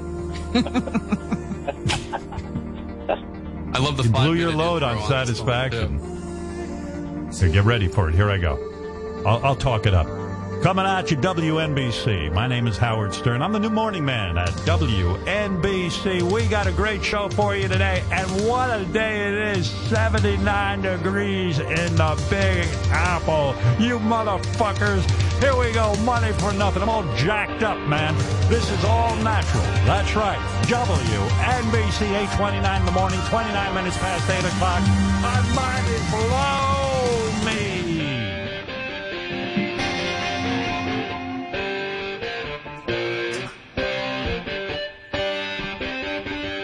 I'm all jacked up now, you see? Did you hear that talk up?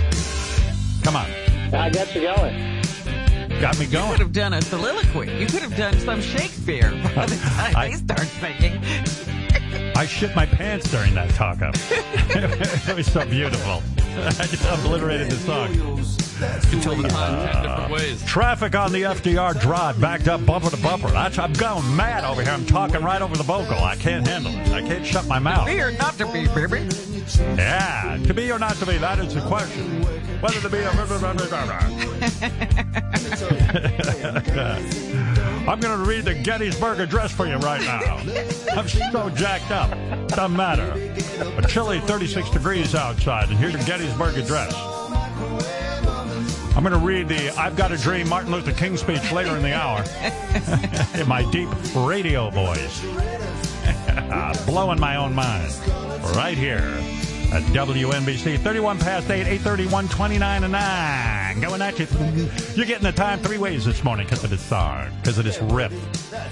Fuck you, satisfaction. Yeah. Take that, stay. All right, enough of that. Anyway, You those can't are forget uh, what- Leslie West too. Yeah. Leslie West, uh, Mississippi Queen. How about, how about, let us mention ZZ Top, LaGrange. I was going to say, no ZZ Top. Yeah, coming at you, Oh, yeah. ZZ Top for my man Steve Nowicki, who fucks like a demon. He fucks so hard. Here he goes. Go ahead, give me a little LaGrange. Hey, yeah.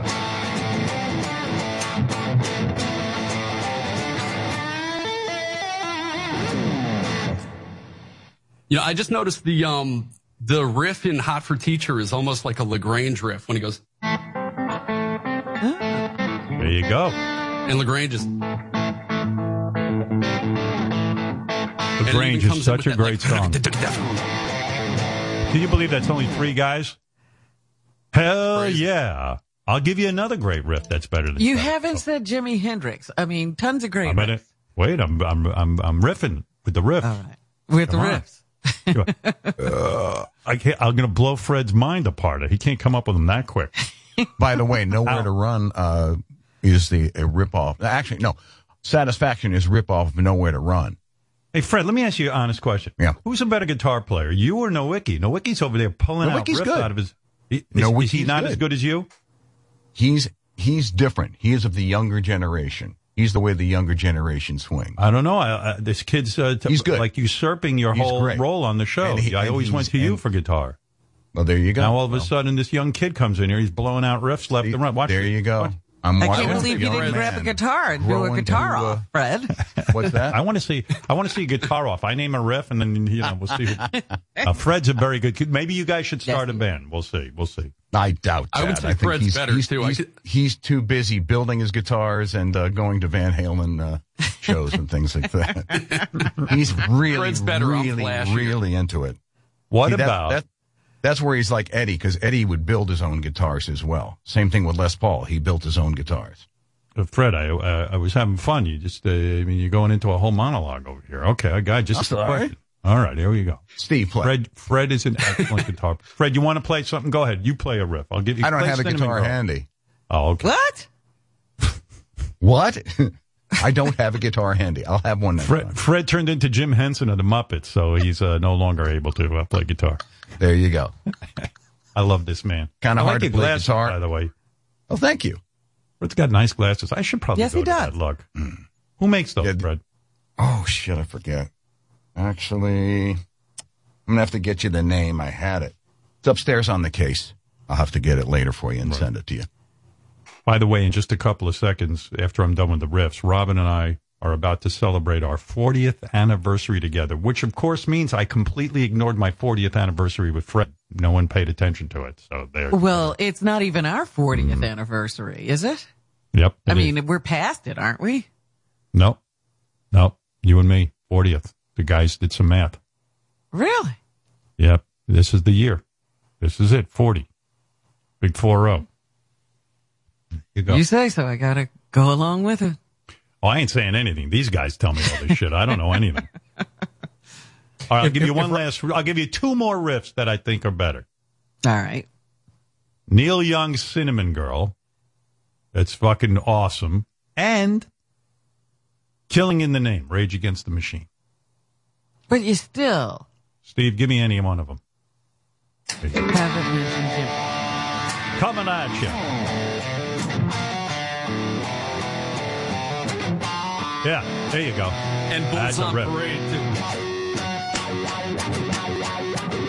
Hey, coming at you, WNBC. Coming at you. Coming at you where? Stay away from me. Coming at you. Yeah. there you go. How about Day Tripper from the Beatles? I, I you know that is a hell of a riff. Uh, Day Tripper. I don't- can you, that's a well. Here, I'll get the record. Never said anything about Prince. I mean, there's great riffs everywhere. There you go. That's a good riff. Got a good reason for kissing my ass and See? Oh, you know, Metallica, Master of Puppets, Alice in Chains, Man in the Box is good. You know, all of them. All right, never mind. It's time for us to celebrate. Thank you, Steve, with the guitar over there. Want to play one last riff? Go ahead. Give me the, give me a great riff. Go ahead. More your of a choosing. lick than a riff if we're getting Give the specific lick. with it. But There you go. Ah, ah, ah, ah. Never even mentioned clap. Fuck Clapton. He's all anti-vax. Clap. Bill was a great guitar player. Cream. Love that band.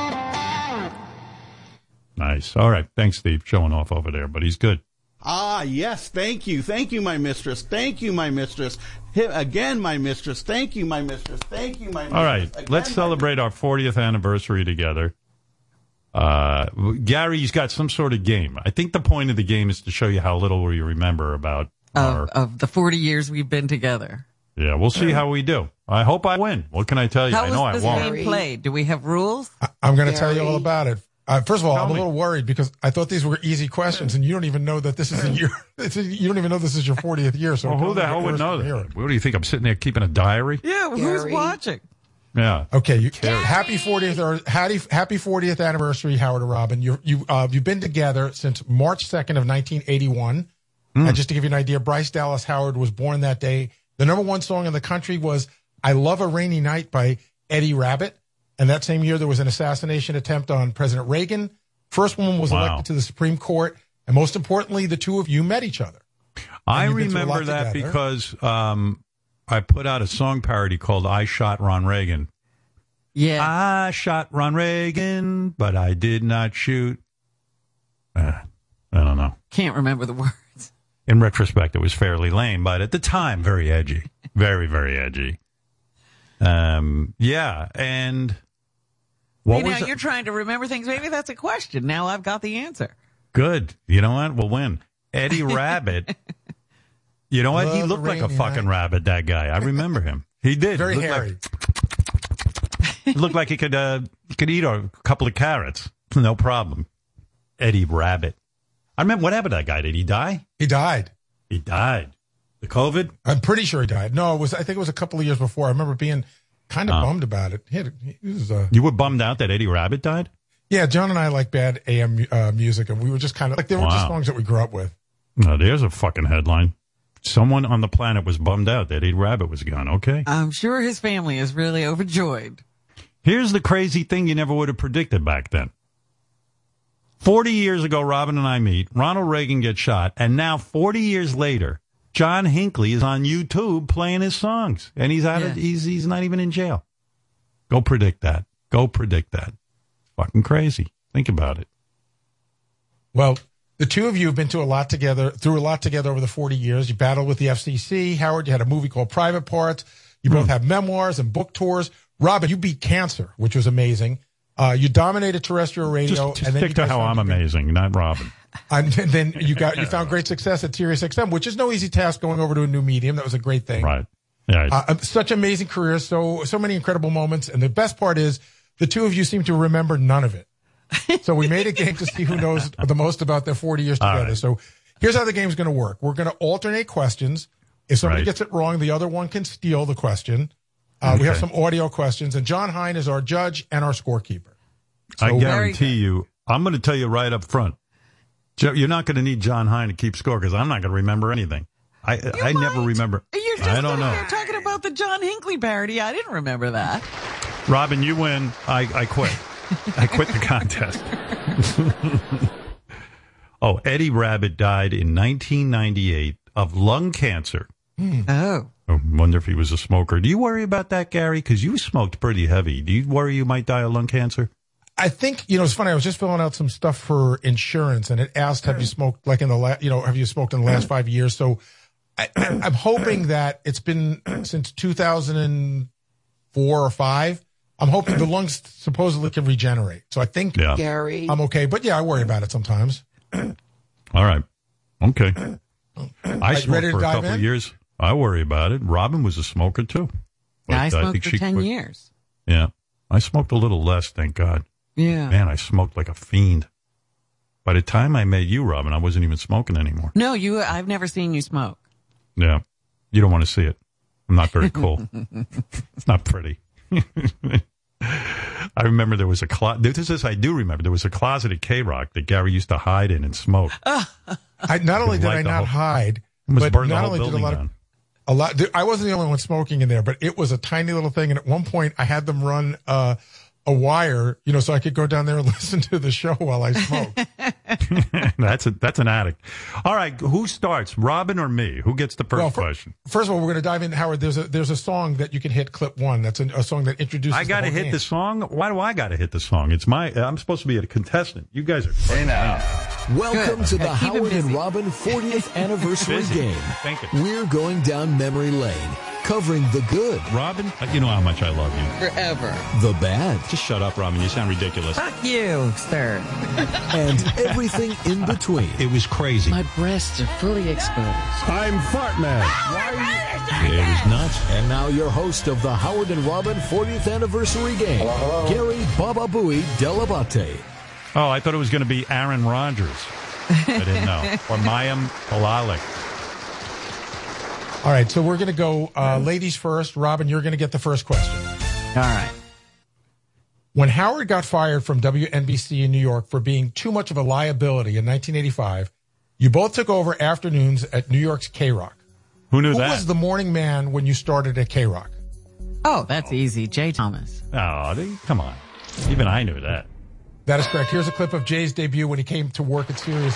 Jay thought he was going to be broadcasting from your studio, Howard, and he was uh, sadly mistaken. Oh. Uh, we thought we were going to use his uh, his studio, but we're not allowed to um, go in there. And um, so, uh, why can't we use the the main uh, studio in there? Why are we using another? I mean, that's part of the fun was that the, the cameras and the and all the toys and yeah, like and and I, I was told that we can't sit in his chair because he's superstitious. yes. No. First of all, I love Jay. Rest in peace, Jay. Jay's, you know, Yeah. I gave Jay a job. But, Did you uh, tell him he wasn't going to be in the studio? How did he Fuck get that yeah. Uh, well, I didn't tell Jay anything. I wasn't going to, you know, sit there and direct him. We had people for that. But no, when I, once I got famous enough, I never again wanted to share a studio with any disc jockey. Early in my career it was disgusting. You'd go on mic and you would smell the fucking previous disc jockey's shitty breath on the on the uh, windscreen. I used to remove the windscreen. It was so disgusting. Uh, and you know, just even touching the equipment. That's why disc jockeys always get colds. But once I got successful, I said, you know what? I think I had read that Rick Dees had his own studio. I go, that's a damn ass good idea. No one touching my setup. No one touching my equipment. No one touching the, um, the, the way I set the compression.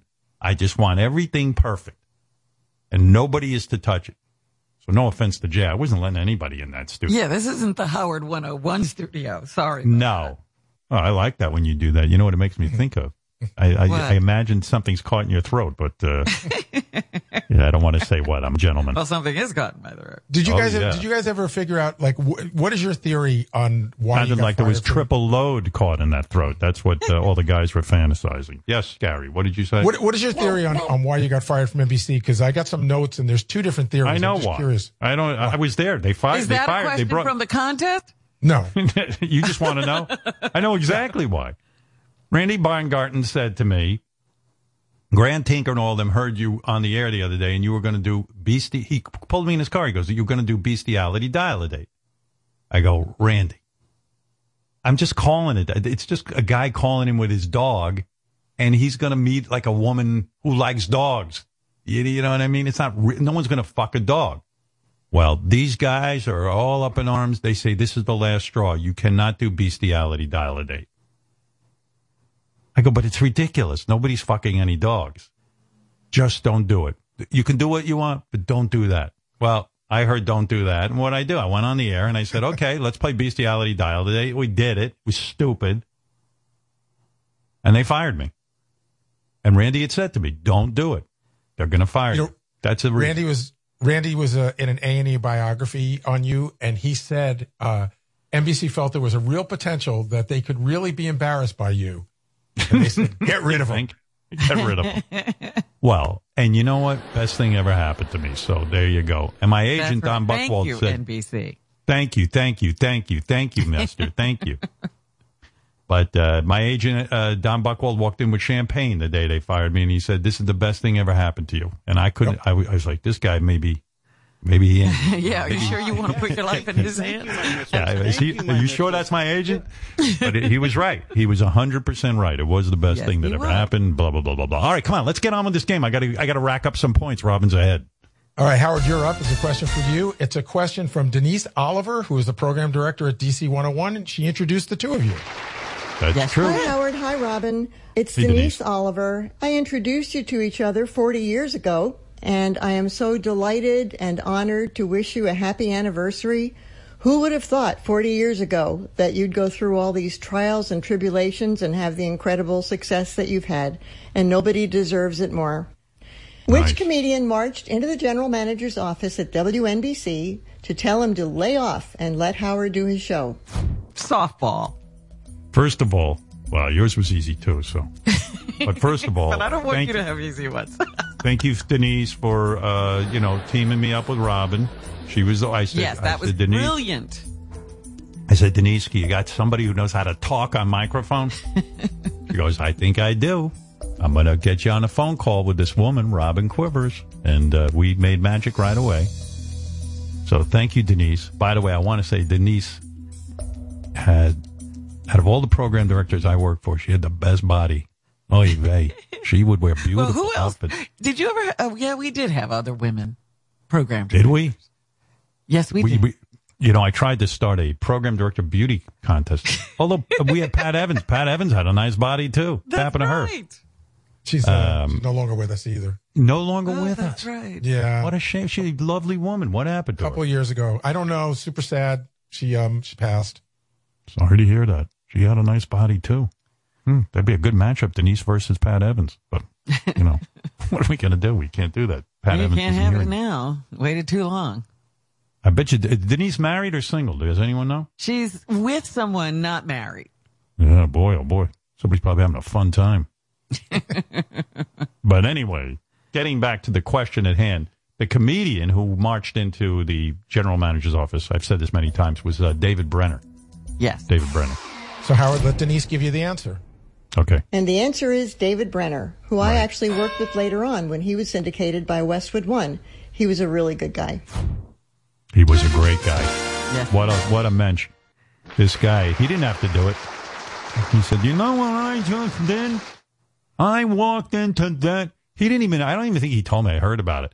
He go, I walked into that Dom Fioravanti's office. Was that his name? And I said, you got the greatest radio personality in the world here, and you should start respecting him, and you should start letting him do his thing. And I said, what the fuck did you just say? But um, yeah, uh, David Brenner, great guy, treated Yeah, me like a human beautiful being. Thing to do. He went in and he stuck up for me. Can you imagine he did that? He didn't have to do that. This guy was a big deal. He was filling in for Johnny Carson. He had he had the world at his fingertips, and uh, he he said some beautiful things to NBC management about me. He stuck up for me. He just he decided to do that on his own. Used to invite me over to his townhouse like I was a normal person and let me be part of his parties, like with real guests, famous people. All of a sudden, I was like, "You're kidding me! I feel important." Treated me well. Rest in peace, David Brenner. Best Yeah, line he not ever with us had. anymore either. David famously would um he shaved years off his actual age. He wanted to be, you know, young and relevant. He's in show business. He's a comic, so he lied about his age. And one day I asked him about it, and he said, "Howard, I'm so old now. I hate the age I'm at that I lied about." You, Howard, you know how people usually take two or th- like a year or two off? I believe he took nine years off his age. Yeah. And he, he, he I said, how old are you? He goes, "E- e- I'm embarrassed to even say the age I, I lie about. Can you imagine? that was great. What did in David Brenner? Like what, what hurt him? What killed him? He should Was still it be with cancer us. with him too? I don't know. Gary, give me an I answer. don't remember. Mm. I thought it was old age. Gary. stop it. Well, yeah. I mean, the guy could have been 100 years old. Who knows? One other thing he said to me, I am, I made a lot of money in my life. I'm going to die broke. And I think he, like he kind of went I through all think his he got that wish too. Yeah. yeah. He did it. He liked to He said- spend. That guy liked He to did. spend. He lived. He lived a life. He sure did. Are Rest you ready in for your next question? Who's that? Robin, go ahead. Robin, you're up. All right. So, so in 1986, the FCC adopted new restrictions. We got fined a lot. They had a hands off policy for years. All of a sudden, they were up our ass. Howard got pissed off, and we decided to do uh, an FCC freedom rally. Um, You remember we did that at the UN? Oh, yeah. Uh, Dag Hammarskjöld Plaza. good. That's not the question, but that should have I been know. the question. You're And- absolutely and- right. At the UN. Keep giving me answers, uh, Howard. Keep yeah, who reading. cares? Yeah, I'll feed you. well, Come over here. I'll feed you. you remember the ra- the rally was kind of famous for a moment where a TV actor that we had invited yelled uh, "fuck the FCC" live on the air. Can you name the actor? Yeah, course it was can. Grandpa Al. Grandpa Al Lewis of the Munsters. Of course. That is correct. And here's a clip of Grandpa Al uh, yelling. We're here because we all have a purpose in being here. And that purpose is to say, fuck the FCC! Fuck, Oh, good. fuck, fuck, He almost got us fired. Yeah. That All went right, out live. Grandpa, get out of here. Oh Grandpa. man. Oh man. And they call us outrageous. He didn't understand. Where he was like, he thought that we were saying "fuck" on the air, and he want. It, it just was all. It was a mess. I think I don't know that he didn't just think he was talking to those people in that plaza. No, no, he knew we were on the radio. But the crazy thing was because we were doing, uh, you know, again, our technical uh, acumen wasn't that great. Because we were live somewhere that day, we weren't on delay. So Right, that, went out. really went out, man. And and then I think the FCC thought that we were like thumbing our nose at them. It was not a good day. no. David David Brenner died from cancer, by the way. All right, come on, continue the game. Well, we'll be here all morning. Howard, you're up. Here's a question from uh, Frank Flores, the great former sales manager at K Rock. All right. Hi, Howard and Robin. This is Frank Flores, and I want to wish you a very happy anniversary. On the show, I told Howard and Robin about an out of body experience I had had following a surgical procedure. What was the procedure? Uh, I'll never forget when I hear the name Frank Flores. I remember exactly the story because it fucking gives me the chills. My man was having dick problems, and uh, he said to me, "I'm uh, uncircumcised. I'm gonna go get a circumcision." And Frank, as a grown man, good-looking dude too, Frank went ahead and got an adult circumcision. He said it was so fucking painful that it, you know he says that's why they circumcise. He says, but you do it to babies, they don't have a memory of it. But um, Frank, Frank's the man. I love that guy, Frank Flores, great guy. Here's something about him. He left uh, our radio station to become chief revenue officer at the Spanish Broadcasting Systems, and then head of sales for National Latino Broadcasting. So uh, yeah, I spoke to a him. I spoke to him last week. He's um he's uh not only substitute teaching grade two through eight, but he and his daughter started the first organic hair salon in New Jersey. Oh, you're kidding. You mean hair salon?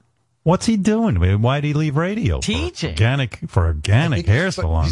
I think he's like semi-retired. How old a guy is he? I don't know. I, th- I my vague recollection was he was like close to forty when he had the circumcision, and that would have been like in the early nineties. So he could be close to seventy. Did you ever want to fuck him, Robin? Because he was a Oh, good looking dude. cute. What are you talking about? You had a little crush? Sure. Like Yeah, to see I- I- Frank I- come around. Sometimes I'd see your eyes light up when I saw Frank walk around. Fuck me. yes, Robin, of course. But he was Um, always married. He's, yeah, of course. He would never cheat. But uh, yeah, Frank Flores. Big Flores, dick energy. The guy's teaching, substitute teaching. He was a great salesman. What? what, Yeah. what shows you how the radio business loses a lot of good people.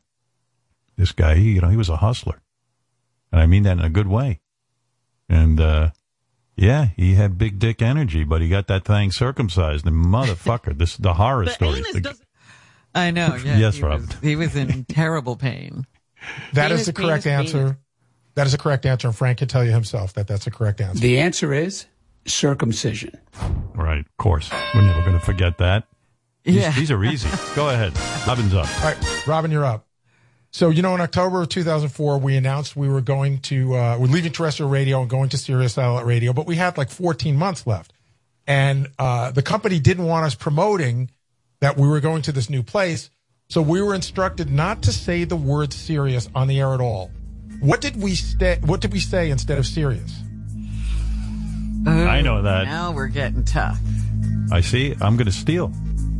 Yeah, because you used to say it all the time. I didn't have to say it. Yeah, you should have paid attention, though. We all say. Oh, Yeah, but he said it all the time because he'd Right. start a conversation about that other place. See, And this is what why I don't want to. call it. I don't want to play against Robin. She starts getting upset if she loses. So give her. Robin, the I need an I'll answer. be fine. I'll, All right. I need an answer. Okay. All right. All right, I, I don't remember. All right. I got Okay. it. Steal.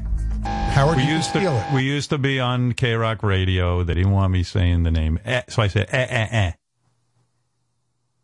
Well, let's play the answer. Yeah, we're moving to. eh, eh. okay. You're gonna need a ooh, ooh, Eh, yeah. Eh, eh, eh. I would never remember that.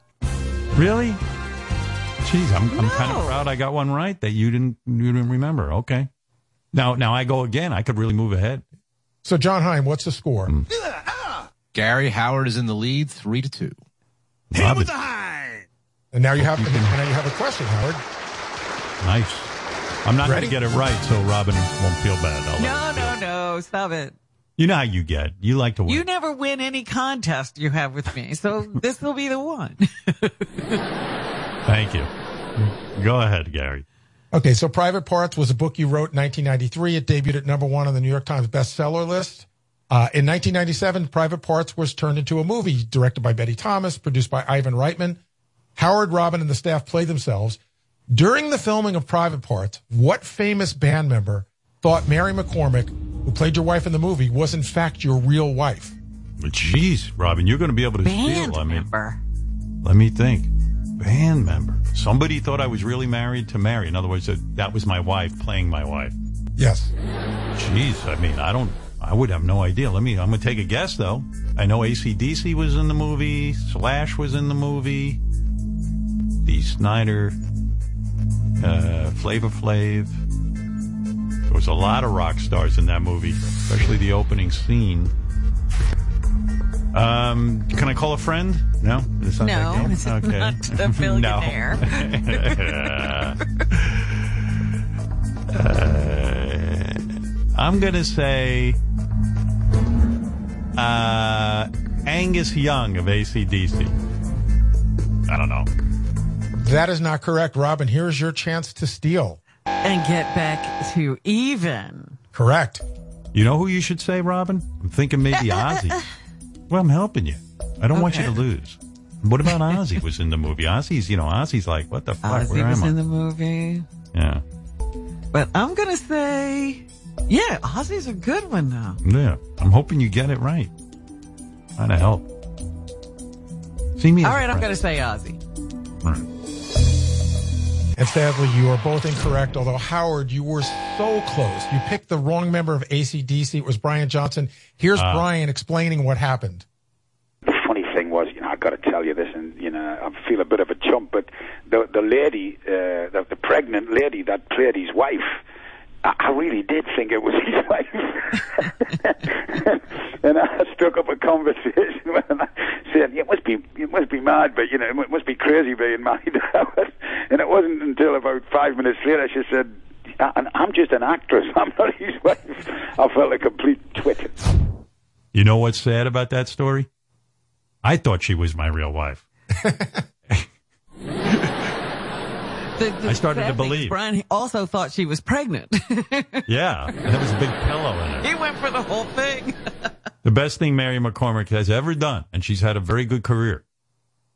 But um, we used to put her in the pregnant outfit for the movie, and then when it was downtime, she'd walk out on the street in Manhattan and light up a cigarette while she was in the pregnant outfit. with that big belly. And I, I wish I had film of it.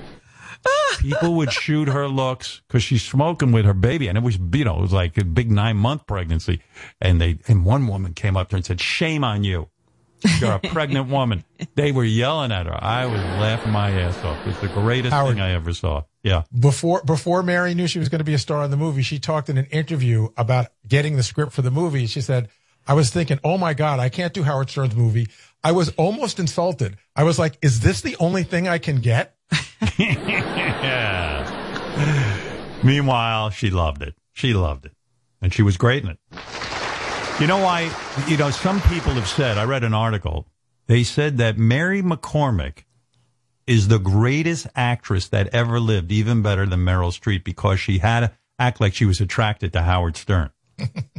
and they said that's Oscar worthy. She should have gotten the Oscar for that role. Shame on you. Yeah. Those makeout scenes, she had to go vomit several times during the making of the movie. It was very, very difficult for her. But, uh, yeah, She great, great you. woman. I love her. I do love her. I started to, you know, I didn't know anything about acting. So I go, well, she's playing my wife. I love her. And I fell in love with her. That was it.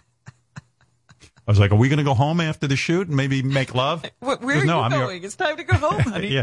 Yeah. You got to make dinner. you got chores. Uh, great woman. I still see Mary to this day. Yeah. Yep. Now she got three kids. She didn't have any. She didn't have a husband. She didn't have anything. Oh, she When we was. knew her. She had a boyfriend. then. She had a boyfriend. Yeah, but think- he didn't last. that, that's because of me. I said, listen, I think you're my wife and you shouldn't be dating. you shouldn't be dating. yeah. Very sexy woman. What can I do? But, uh, You know, Howard, do you remember? Um, and she talked about it on our show in 2003. Julia Louise Dreyfus actually tested for the part, but did not get it. that's not exact. Well, uh, all right. Let's, let's say that. That's what she said on the show. She, What did you call her? Julia Julie- Louise Dreyfus. Julie Louis Dreyfus. Louis, Louis Dreyfus. Louis, not Louise. Julia Louise. Lu- Julia Louise Dreyfus. You're the host. you can't get that. right. You don't know it's Julia Louis Dreyfus? It's Julia Louis. like Louis Louis Louis. Oh Gary. yeah. She's terrific. She was yeah, we actually did a screen test together. The the truth is she would have had the part. She had something going on in LA. She's being nice, you know. She would you know, and then they said, "Well, we got to go find someone." And then Mary got it because you know, she was so good. She she was really good. But uh but that's true. Julia Louis Dreyfus. There's I got film of us actually doing some scenes together. But she's she's a lot shorter than I am too. Julia Louis Dreyfus. Would that have been difficult? Were they going to put you in a tru- in a ditch, or they were going to put You her in a box? I said to Ivan, she's I mean, I love her, but don't we look a little awkward together? She he goes, We'll put you we'll put her on a box, put you in a ditch. She's a big name. I said, Okay. Anyway, Doc, yeah, that that's a true story. All right, what else you got? Well, let's What's get an update on the score. Jon, what's the score? Score. Gary Howard leads three to two, but Robin's up and she can tie things up right now. Never mind an update on the score. What's an update on the date? I feel like I've been sitting here for 17 hours. Yes, we're at our 31st anniversary. Yeah, yeah.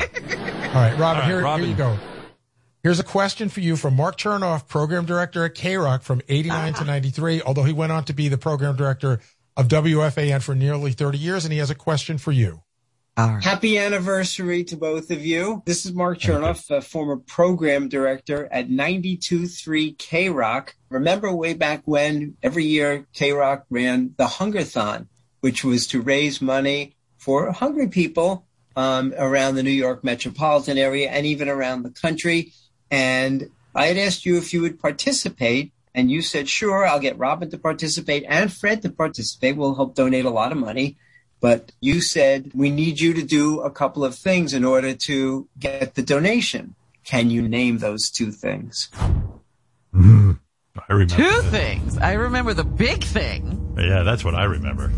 Let's see. It was The- big. The, the big thing was showing Howard his penis. Yeah, the pro- he was the program. I said, "You got to show me your penis." What was the other thing? What else? Oh, I know what he had to do. I know what he had to do. I got this. Oh, I'm gonna. darn it. So I shouldn't have. Well, you I- knew it anyway. So wait a minute. What was the second thing? I know it. Oh, you're in trouble. I got it. Yeah, because I don't know. Final Okay. answer, Robin? Yes. Howard, you can steal. So Mark Chernoff Can I was have our half a program point? Give her a half a point, please. I don't want to hear this. I don't want to hear any complaining. Um, no, you got to. You got to hear this. First of all, Mark Chernoff was our program director, and you know I always thought Mark was a nice guy and everything, but I didn't think he'd go very far. And um, he was not only the program director, but when he left us, he went on to program WFAN, the all sports station in New York, and became the general manager. And he, Yeah, for a- while I think he was programming two stations. Yeah. And then became the general manager. See, I Had an remember all that. cr- The second Yes. thing of this contest, I don't.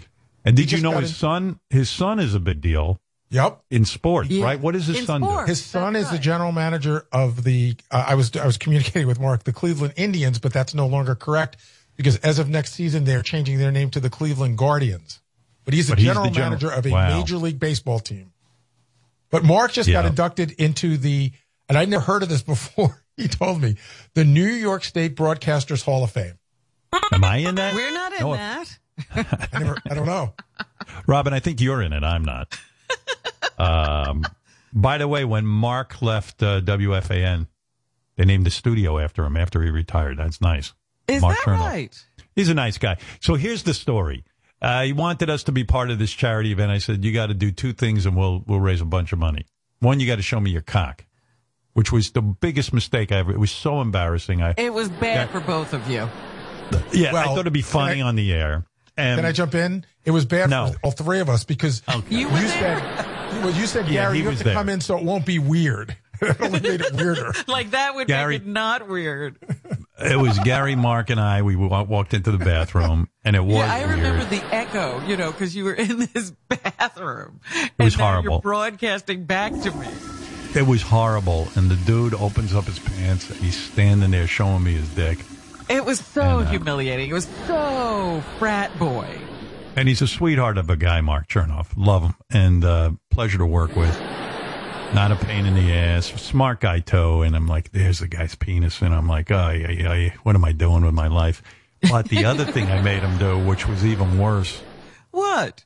this guy had a mustache. And I told him, you want to be, you want us to do this, you got to shave your mustache into a Hitler mustache, a full Hitler mustache, and walk around for 24 hours with that Hitler mustache. And he fucking did it.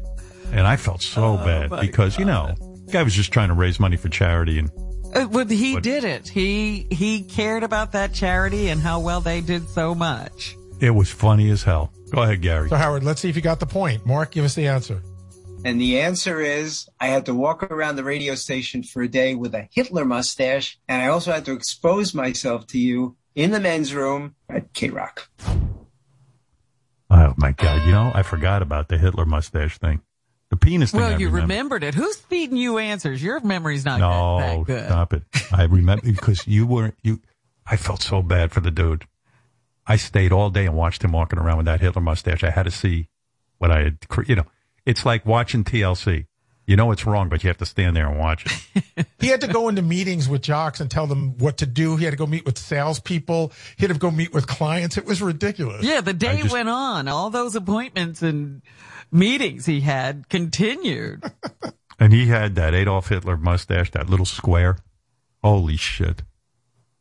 I don't know how I he felt- did it. I really oh don't. Oh, I mean, my God, I you don't thought Just exposing himself was so humiliating. Ju- uh, I don't know how he made it through the rest of the day. Jewish employees were crying. They were so upset. I felt bad because I reached out to him, you know, said, Hey, we're doing this 40th anniversary. We're doing trivia. You know, would you be part of it? And he's such a nice guy. And he immediately responded with, Sure. I guess I'll always be remembered for two things. So he knew already before we even gave him the question. I'll bet you there's a lot of dudes at WFAN that didn't realize that I put him in a Hitler mustache and saw his cock. Do You know, I hope they see him as they see him as a very professional. Bet his son doesn't even know that. Thank goodness that era is over so that he doesn't have to walk around humiliated again today. Yeah. Anyway, anyway, uh, w- is the game over? Are we still going? No, we got a couple, more, Four to couple more questions. But you're up now, Howard. You're up. Okay. Oh, good. You remember our old buddy Mark Coppola? He worked with us, uh, Yeah. did various shifts at K Rock in the late 80s and early 90s. He was an occasional guest on the show. And this next question is from Mark. Hi, I'm Mark Coppola. Cope, Howard, Robin, Hi. congratulations on your anniversary. This is big. It's huge. My question for you is, I once brought a relative of mine to see the show. Howard and Robin, you were talking about them on the air and they were hearing it and they almost walked out of the building. Who was it? Oh, Well, first of all, Mark Coppola is a, a, a disc jockey. He's been working a long time. I know he used to work with us, but he also worked at uh, that other rock station. Q one hundred four. Q104, not PLJ. Oh, I think he did work at PLJ. He might have worked point, at. I thought so, yeah. Yeah, but anyway, but the thing, he's a Coppola for real. He's uh, Francis Ford Coppola's nephew, Yeah. and uh, he now. uh, This is a tough question for me because I got two answers I'm mulling over. Get out. I know. Well, let me let me think it through out loud. I'm telling you but what I'm you are thinking. right. Now I'm thinking of the other one. I'm I'm thinking about Talia Shire, who was in the Rocky movies. She plays Rocky's wife. That was his relative. and that's Francis Ford Coppola's sister, right? That's right. He's got His more Aunt relatives. Talia. And then he also his brother is Nicolas Cage. Yes. So Gary's question is, who did uh, Mark Coppola What bring relative? to? Our... Fuck! It could have either. I know I've had Nicolas Cage on the show. I think, but was it Nicolas Cage or Talia Shire? And I think she's been on the show too. This is tough. So Francis I'm Ford gonna- Coppola's been on the show, Howard. Yeah, I know. I know. All, all Ford three of the relatives but have been he on the didn't- show. He didn't bring in Francis Ford Coppola. It's Right. um, it's either Talia Shire and. Well, I don't want to drag out the show, so I'm going to say Mark Coppola brought in Talia Shire. Let's let Mark give you the answer. The answer is Aunt Tally, as you would call her, Talia Shire, who played Adrian in Rocky and Connie in The Godfathers. And she, I don't know what you guys were saying, but whatever it was, she got really scared and got into the elevator, got all the way down to the lobby, and Gary had to go down and get her to bring her back. Say, he's really nice. He's really okay, you know. So it was Well, pretty funny. So what is uh, Mark saying? Mark saying that uh, she almost came- walked out before she did the show, and he and got in the Gary had to elevator. Go get her. I had to put Howard. I, put my foot in the elevator door. The door was closed. Yeah. I put my foot in the door, and because Gary. she was waiting outside, and you were just. I think the whole rap that you used to do was that in any other family, Mark would be a star, but in that family, he's like the loser of the family, and I think it bummed her out. That ain't right. He's no loser. He, he had He's a no very good radio career. He's no loser. Still does. Howard, he's on like Yeah. five stations. He's on like, I think he's on Q104. He's on Light FM in New York. He's on KGB in San Diego, and he does some stuff for iHeartRadio. Wait, I'll tell he's you the only DJ working. yeah, he, you know what it is? Jobs. He's really he's taken over radio very quietly.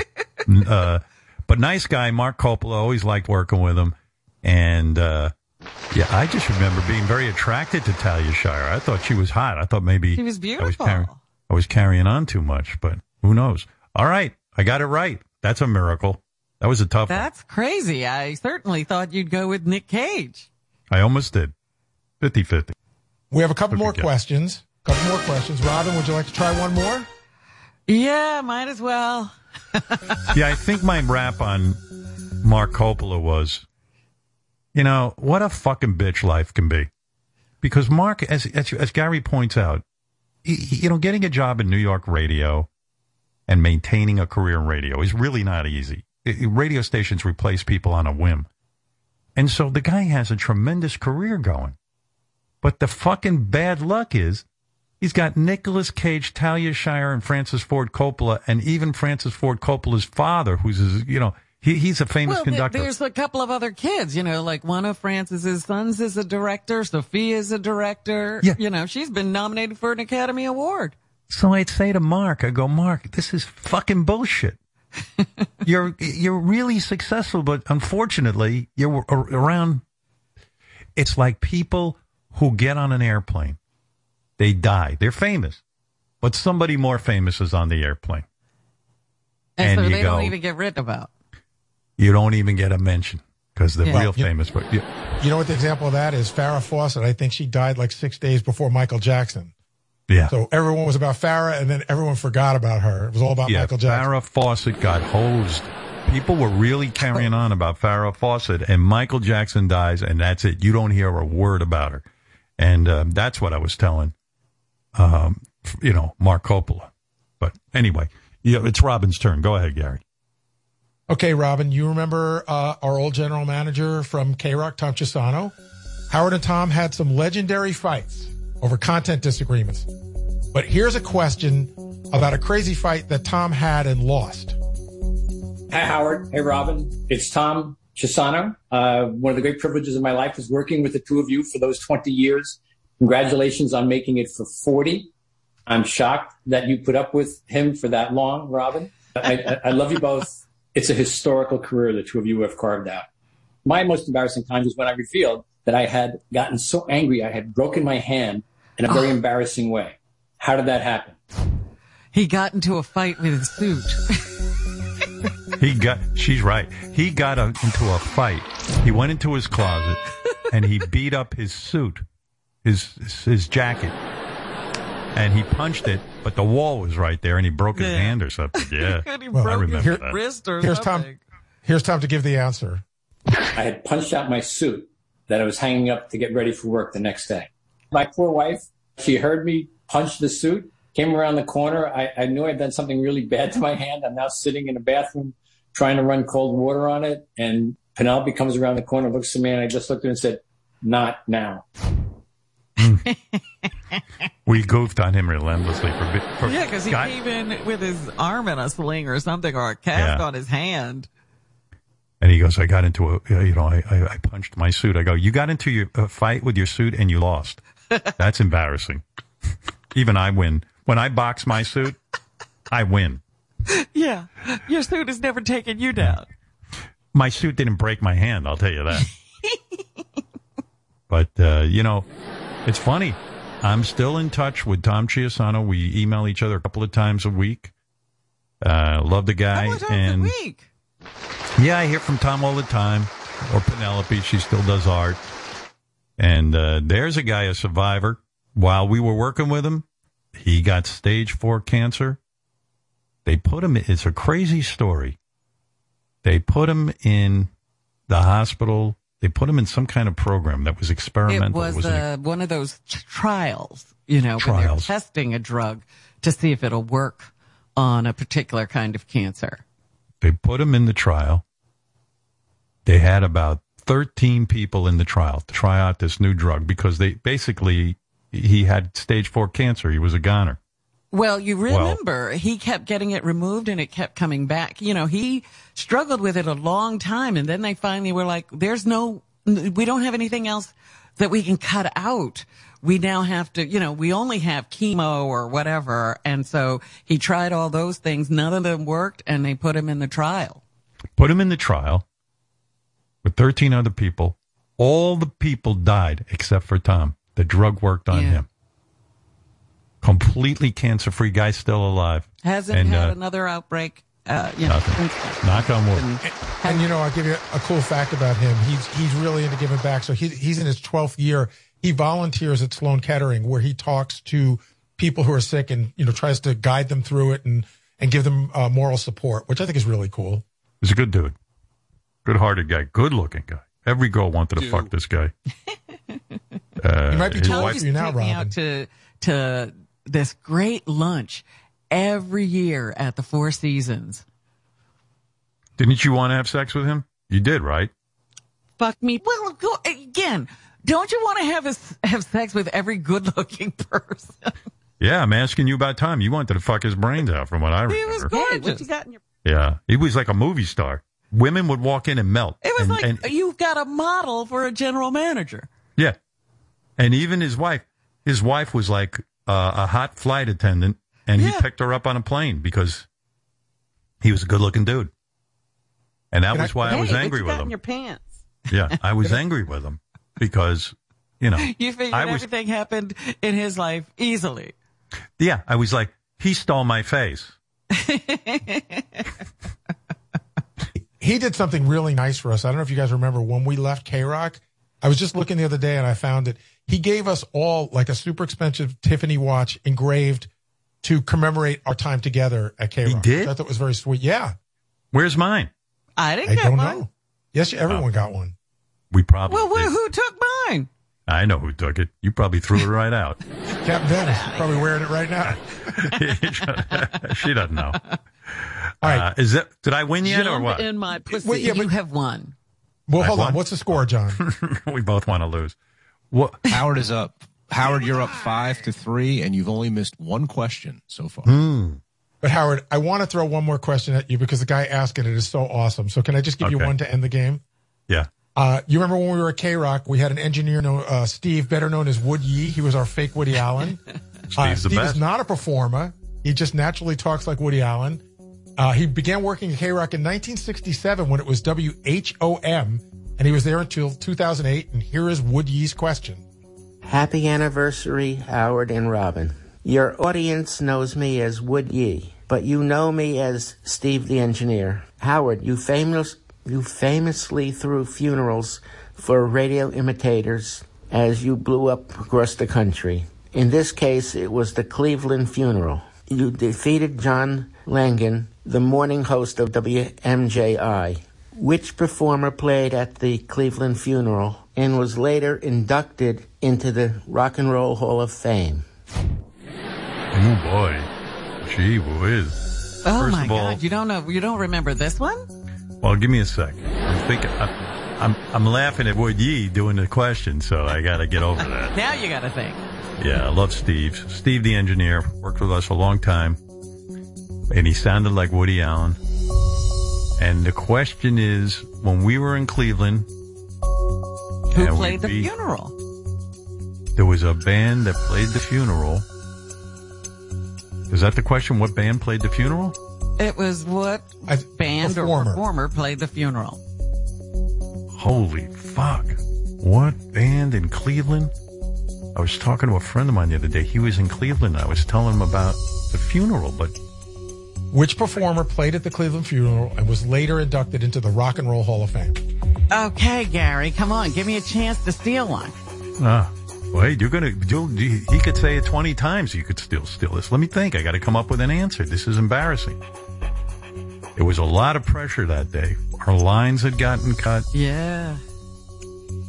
I'm trying to think, but nothing happens. Somebody was nice enough, a rock and roll. Now, the only guys that I could think of, and I'm making up an answer. Let me think out loud. Uh, Joe Walsh is a good friend of ours and would certainly help us out at something like that. But I don't think Joe Walsh was in Cleveland with us. Um, Sometimes Rock you and dang, roll. Howard. come on. Yeah, I gotta, I gotta, I gotta, I need an answer, Howard. Oh, look at you being Mr. Game Show host. I we need can't go an on answer. forever. Fuck you and your answer. I'll take a fucking hour. I'm gonna get there. All right, we need an answer, please, please. I remember this. I remember Jessica Hahn was there, and she wore a skimpy outfit. I think. I'm going to say, uh, God, I'll, I don't know, Leslie West. I know that's wrong, but I, I like to get Leslie's name out there. Uh, let Robin steal. Yeah, that I is love incorrect, Robin. Can you steal it? memoriam at the Hall of Fame award ceremony, and Leslie was remembered. So, Robert, can you steal it? It was David Lee Roth. So, let, uh, Wood Yee give the answer? The answer is David Lee Roth. Isn't that nice of David? Yeah. What song did he do? Panama, I believe. Yeah, Jump, but he also did songs. Just a Gigolo, I think, and uh, he was, you know, doing a solo tour. Do you remember? I feel now I feel even worse because a I didn't remember that, and b David hates me now. I know. and um, he just he thinks that I I don't even know why. he feels I wronged him somehow. I don't know, and I, I wish, I wish I could straighten it out. It feels weird to me. I like David. I got no beef with David, and for him to have done something like that is just ex, is is just extraordinarily nice. Yeah, Yeah. especially To since we never paid anybody to do anything, so he probably came at his own time. Yeah, he came on his own dime. And I think we had the Steve Vai was in that band and played guitar at the time. Was that? I don't remember. If you remember that day, the other thing, do you remember uh, which famous politician's uh, relative played the show that day as well? no who. Uh, th- this is this is how crazy we were. The Roger Clinton band played that day as well. Oh, that's yeah, I was going to say I know it was Bill Clinton's relative, but I couldn't. The Roger remember his name. Roger used to do our show all the time. He's dead now Yeah. too, right? Roger Clinton. He's been dead a long time, isn't he? I don't know. I'm asking the game show host over there. I, I don't. I'm going to look it up now. All right. But th- here is a note. I haven't David heard Lee Roth. name in years. David Lee Roth performed just a gigolo and jump, and now I feel even worse about the horrible relationship we have because that is just the sweetest thing that someone could have done to Yeah. come all the way to Cleveland with uh, Steve Vai. Gary's ruining my day with this game. I'm not feeling very good. Supposed to be if you want some good news, it, ap- it appears that Roger Clinton is not deceased, so that might be. Oh, some good. news. Okay. You never hear from this guy anymore. You, you couldn't shut him up. To ask a question. You couldn't shut up Roger Clinton when uh, his brother was president. But um, yeah, wow, that's blowing my mind, David. I- yeah. I, oh, I no. remembered that as soon as Gary started to ask the question Wow. because that was a big deal. I've got no memory Gary. of that, and that's terrible because that's a big deal. We brought David Lee Roth to Cleveland, Yeah. and for him to do that, as Gary says, you know, he didn't get paid. Uh, and I, Gary. I think he's. I, I, I spent some time with him out here by my house a couple of years ago. We had a nice night, I thought. He hasn't talked to you since then. Yeah, I don't know. Maybe I'm not as charming as I think I am. Something happened, and I, I really don't know what it is. I mean, I don't either. K-Rock, there was a K Rock stuff for sure, but I thought we'd kind of gotten past that. And, uh, and so, there's something happened. I just don't know what it is, but it's whatever it is, it's a thing. And I thought I was pretty gracious when he took over our radio show and we came over here to satellite. I thought I was kind of like supportive. I don't know. I was like, David, I wish you best. I wish you a lot of luck. Uh, of course, it didn't turn out well, but it, that isn't my fault. I didn't do anything. You know, he's on his own on there. I, I mean, it's very sad to have a, a problem and not even know what it is. You know what my best guess is? Fred probably pissed him off. It's probably Fred's fault. You know, What did Fred do? just blame it on him. It's not us. I think I don't know what I did, but something really got him going. He just wants nothing to do with me That's a shame. because I've invited him on a couple of times since you know. Have you ever tried here. an off the air phone call? No, I don't want to bother the guy. Well, I mean, you know, you were going to do that with Robin, Robin Williams, Williams. Yeah, to, you know, Mm. clear the air and I don't know. You know what's weird about it? Like I don't know what his beef is. Maybe he's got a legitimate one. I don't know. You know. well, wouldn't you like to know and be able to right the wrong? Where's the beef? Mm, no, forget it. No. I don't want. No, I mean I don't know. I mean, what am I going to do? To get, you know what? I'm sure. I'm sure I well, did something you know, wrong. I guess the thing of, with Robin, you knew what you had done. Right. With this, I don't want this guy yelling at me and I'll go, that's what he's angry about? I didn't even know I did that. did I do that? Well, gee, sorry. Happy anniversary. Yeah, right. Yeah, thanks, Gary. Gary. Bummed him out I'm, with the I'm going to last say, question. He won and he lost at the same time. I really did because 90% of the answers bummed me out. Looking at Mark Chernoff's cock.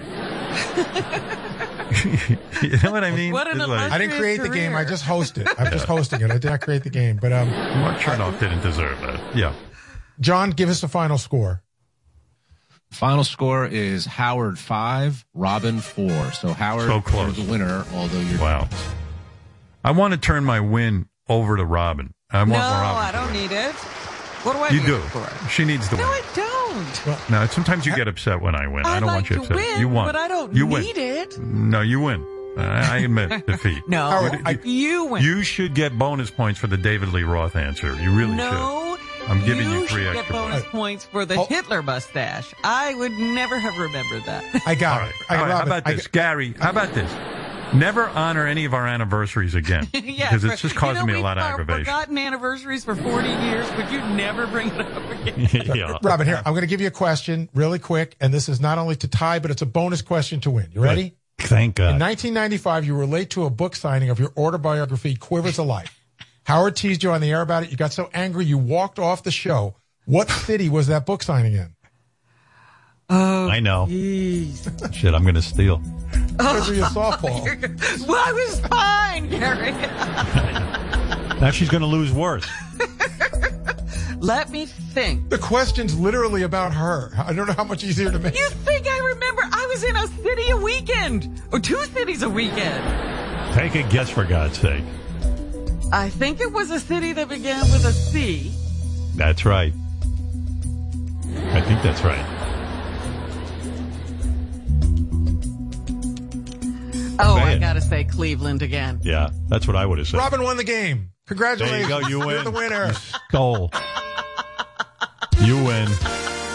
Stop it. Howard won. Or And your retired. prizes, and your prizes, you'll finally get to make love to me. So get on over here. And, Can I walk up the Yeah. treadmill next to you? yeah. Oh yeah. You're gonna watch uh, TLC for 27 hours. Before we end the game, I just I wanna want to throw. Quit. I want to throw a toss-up question to you guys because I somebody wrote this question and I said, "There's no way either of you could get this question. This is the hardest question in the game, but it's a fun question." In 2008, we had a heated discussion on the show about the number of women Fred slept with. Hmm. What is the number of women that Fred said he slept with? Buzz in at any time. All right. Well, I got. I can do some math. You should be more. You were Yeah. you were on Fred about this. I could almost name every woman that he slept with because Really? Yeah, because I was obsessed with this because he ended up marrying his lovely wife Allison, and my feeling was I don't even think Fred had fucked before uh, Allison. No, I know he did. He did, and I know I went over it with him, and it was a girl that he used to go visit that I think went lesbian, but she yeah, it fucked wasn't Fred a lot of visits. I don't think. It was a couple of visits, and and she, and then she went lesbian. Uh, and I, I teased him a little. I didn't tease him a lot about it because I value my life. But um, I was like, Fred, you mean you finally slept with someone and she went lesbian? He goes, Yeah, I went all the way down there to visit her, and and, and she told me she was a lesbian. I go, I'm thinking he didn't even sleep with that girl. Uh, he claims he did. I don't think he slept with her either, quite frankly. But But uh, there was I'm- a girl. And then I think there was one or two others. So the answer is either we know he slept with his wife because there's evidence of that. Oh, he's got a kid. Um, now, does a dead woman count? Because I know he's buried a few women. You uh, think he ha- was into necrophilia? Yes, I do. I believe he fucks corpses, but uh, I don't have proof. Uh, let's see. I'm going to say one. I'm going to say a total of three or four. I'm going to go with the answer. He's going to want. He's going to be embarrassed if he says three. So it's four. Robin, give me Uh, an answer. wait a We'll minute. go wait a minute. Whoever I goes have closer. to speak because I let me think real hard now. Say four, so it'll be a tie, and then you, you could win. Yeah, and we preserve his dignity. I'll say four too. Yeah, good. That's the Well, right you both answer. helped Fred out a lot because the answer is seven. That's bullshit. He didn't sleep with. Fred. Yeah, really. Come on. I can be, I can tell you that's a total bullshit male ego answer. Produce those women. Yeah, yeah. Let's see them. I think this is what happened when we had the Yeah, conversation. that's a that's a bull, that's a bullshit answer. It's such a bold statement. Seven people. Would you swear on the life of Robin that that's true? swearing on the life of Robin right now? Really? And you know Wow. how much I love her. No, no, we didn't say seven times, Fred. It was No, people, no, no. different seven people. women. And the first time Seven I was 15 women. years old, I was fif- first time. I'll, I'll give you. I'll give you a tidbit. First time I was 15 years old. Wow, I didn't. It was that. on a double date with a friend of mine. He needed uh, like a wingman, so to speak, and uh, he was older than me. He was my brother's age, And just before we get to the house, it wasn't the first night I fucked her, by the way. Uh, but uh, just before we get to the house, he goes, "Oh, by the way, uh, you're 18 years old. You play basketball for UConn. Go." So Was she I- freaked out by apparently your- She did, apparently, she did not want to uh, date a 15 year old. Was she freaked out by your uncircumcised hog? Uh, didn't appear to be because I think she might have been from uh, European heritage, so they Okay. might have had some foreskins around the house. Do, do, Gary, let me ask you something. In the answer, does European women count as women for uh, Fred's tally? No, she she was All American. She was American, All right. but her parents may have come over from Germany. And you're saying there was honestly, I've never heard you say that many Yeah, he's women. never Like, told us that story. I have trust issues when it comes to this kind of stuff. Number one, Well, and you number should. two, I'll, I'll seven betray your women- trust every time. But us. Seven women is nothing to brag about. It's not like I got 80 blowjobs at uh, the University of Michigan, or I was Right. fucking a woman in, in the bathroom and while she was throwing up in the toilet. No, seven you know, women it's like- is a. You know what? I'll tell you about not the a lot seven. of women. Are you kidding? No. By the time I got married, I was like 30 something. So that's gonna not tell a you lot of women. I hold you up as an example. Seven women chose a restrained man. In other words, you just weren't fucking everything that walked. No, I wasn't. You weren't. You weren't being indiscriminate like me. No. Like whoever would sleep with me, I would sleep with. So it although shows you in have better. Although in retrospect, I probably should have. Right. then I have a lot more better stories, but uh, no. Yeah, I mean, I've got numbers, but and also, let's be honest, you should see some of these people. They're barely people. you, I mean, you would take the any number. Right. Huh? Yeah, I respect Fred's seven number. I just can't believe Fred even had a total of seven. I, I thought I was can't. Right I can't believe it either. I can't believe that any Were you seeing would double wanted, sometimes? What would have happened? wanted to I don't know how you got that Actually, number. I mean, there, there there were times that women would come on to me, believe it or not. I, I think there was a time when I was like quasi good looking. So No, I remember one guy. girl who was absolutely mad about you. And you didn't sleep with her. I did not. That's when I was convinced Fred was gay. I still high am. And in high school, I was standing on the outside of my school, and a woman came up to me, or a girl, whatever, and out of nowhere, she just gave me a big fucking kiss on the mouth, and I'm like, what, you know? And uh, I didn't take advantage of it because she was uh, dating a guy that could have kicked the shit out of me. so Are you considering you- that one of the girls you had? Kissing doesn't no, count. No, no, no. That's Yeah, that we're talking doesn't count. intercourse, Fred. Kissing isn't count no, as a girl. in- intercourse, right? And I'm not even counting people who may or may have not given me blowjobs or hand jobs. Do you regret? Wait Not a minute. e- You mean there'd be more if you included hand jobs and I'm not. I'm not going to include them. That's not fair. Well, I know I gave him a hand job, so I guess that's I'm one of them. I was trying to keep that secret, And he blew me, so I don't count him on my and I got the pimple out of your dick. Right. Does um do you regret, Fred? Being serious now. Do you regret? You know, you've had quite a bit of fame and us being on the radio. We met women. I've met women with Fred. He knows what I'm talking about. Um, do you regret not use not not having more sex as a single man before you got married? I've thought about that, and uh, actually, I'm probably better off that I did not, because at the time I could have taken advantage of it. Uh, there was a little thing called AIDS popping up, and all sorts of just nasty diseases they didn't Yeah, have. but I'm not talking about the guys you were with. I'm talking about girls now. no, I, I just, you know, there was there was no telling Right. back then. So I'm actually glad that I kept it in my pants. No, you know what? I admire you. I do. Uh, first of all, your Well, honest. that's one of us. No, I do. I mean, most people would be humiliated. They can only nail seven people. Oh, but no. not you. And uh, no, but but I I mean, admire you because of what you said. You didn't get STDs. You didn't use a lot of people just for you know sex and then hurt them. And Well, that um, was the other thing too. It's like I, I grew up in a house with a lot of uh, abuse, so that I didn't want to pass any of those that residual abuse on to anybody else in case it was there. Uh, it was always in the back of my mind. I admire that. And by, by the way, I should mention too, and Fred knows about this. There's a uh, women who have fucked Fred Facebook uh, group. if you want to join, if any of you are out there, there's only three on there now, but the other four can They're come like forward. they're like they're like Holocaust survivors. Those poor ladies. yeah. Well, you know, uh, AIDS and domestic abuse, great way to end the game. It's a real high. See, yeah, there you go. This was Um, a great idea, Gary. Gary Gary's the only guy I know that can turn his childhood, which was like total shit childhood, into something that sounds like Sesame Street. It was like, yeah, she went next door and then she was uh, yelling at the neighbor and she threw a brick at her. But then I came home and it was my dad. I mean, he, You know why I he, he think has a that funny way of putting a, a, a smiley face on tragedy. You know, for years I thought, and I'm not making a joke, I, I thought Fred was gay because, as Robin points out, there was a woman we know who was one of the best looking women I've ever seen in my life. She worked with us. and she, she was, was a madly- sweetheart. There was no reason not to. She was gorgeous. When I tell you gorgeous, she threw herself at Fred. I saw it. Oh, I was, God. I was even, I'll be honest, I was jealous. You know, I wanted Fred all to myself. we was but, no, uh, no, Fred. Fred's the No, one.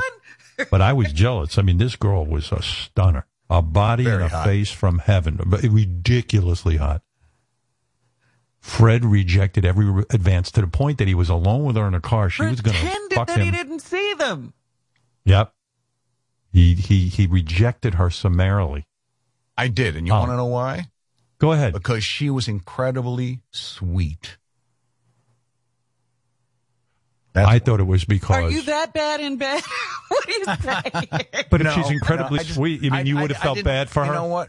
I, I would have felt bad because if I, you know, did something wrong or, or messed up or something like that, I, di- I didn't want to be responsible for any. Uh, I said Fred is gay. I still think he's gay to this day. Okay. I do. And you know, um, we'll just have to get in a hot tub together. Yeah. Did you think was it ethnicity? I thought maybe I thought you were racist that you did not like uh, black women because I'm telling you. I, I I- I could never figure this out. I said, I'm something shocked going that on she even liked me in the evening, first she would come back and tell me about these times she spent with Fred. Yeah, And Fred sat there and played the guitar. And I I, know. think he did a Rolling Stone song. And smoked cigarettes. and she was just like, "Oh my god!" She was dreamy. you know, he he wouldn't have had to do much of anything. He could have put down his guitar, and everything would have happened. and this girl was good looking. I mean, a stunner, a ten. Fred was, you know, he reminded me of the Colton from The Bachelor, who never seemed quite into it. You know what I mean? I Like, thought, it was, Fred, I what- thought I was the uh, banjo player from Deliverance, but that's another story. I would have fucked her so hard. Well, okay, as hard as I can get, you know, with what I got. I mean, I would have given her every inch of my love, which is about three inches. I, um, yeah, I would have given her, I would have given it to her, Fred. There- nothing would have held me back. Four inches is fine. Thank you, Robin, but I'm, I'm an inch short. Uh, you know, uh, I would uh, uh, Fred, I'll never understand. Fred and I were gentlemen, though. You know, um, What? It was one one night. Fred there and I were that out. one time under the console. I don't think you were such gentlemen. No, no, no, no. what time was No. that, Robin? When we had the naked girl in the studio. Oh, I wasn't under there. Fred that was. was I was a radio. married man. That was radio. That was an experiment. You got out of there. Fred stayed. well, he was single. I wasn't. You say it like it was Uh, anyway, what a walk down memory lane, Gary. Yes, Gary. I just want to correct a fact from earlier in the show because it, it is much more interesting. So I found out that Ed McMahon died on June 23rd. Then Farrah Fawcett died on June 25th in the morning, and then Michael Jackson died later that day, which is why we don't remember Farrah at oh, all. so none of them got any attention. Exactly. Yeah, I thought Ed McMahon was still alive. What did I know? All right, to end this to end this whole segment, we do have a song that we're going to play. Nice. I met Robin in Washington, D.C. because I spoke to her on the phone when I was working in Detroit. Uh, we were both leaving jobs to go to Washington. So that was in 1981, I'm going to say. Robin, you're his one and only radio. Hey, can I say something? Be a lonely place. Can I stop the song for a second? I thought this song was so sappy. I said, don't play it. Did you guys not get that Oh. memorandum? This is such a sappy song. It's like you now we got to hear it because we want to hear the sap. Oh, I fucking cringed when I heard this. I put a whole big X through it and said, never play this. You guys I got a don't note remember to that? play the song. Really? Shit. Wait till you hear this song they put together. you would think uh, we would uh, like the king and queen of England there. This is some sappy shit. I met Robin in Washington, D.C. because I spoke to her on the phone when I was working in Detroit. Uh, we were both leaving jobs to go to Washington. So that was in 1981, I'm going to say. Robin, you're his one and only. Radio can be a lonely place, but not for you two. Always together through it all. You've seen so many cocks and balls, but you Four inches is fine. always laugh too. Four whole decades of by Howard side. Oh, ah, I'm going to throw up. Howard and her together. Four whole decades of by Howard All right, all right. Thank you. Is a terrible song. Who wrote this? Who are they I don't know. for? What is going on here? I apologize, and I claim- promise to get it right for your 80th anniversary. No, the guys claim that I put an X through the prank call and not the song parody, but I like the prank the call. song Right, you hit did, the prank call. Ay, ay, ay. It's my fault. It's on me. that sappy song, man. I got uncomfortable. Robin's at Howard's side. I'm like, the fuck show is this? Regis and Kathie Lee?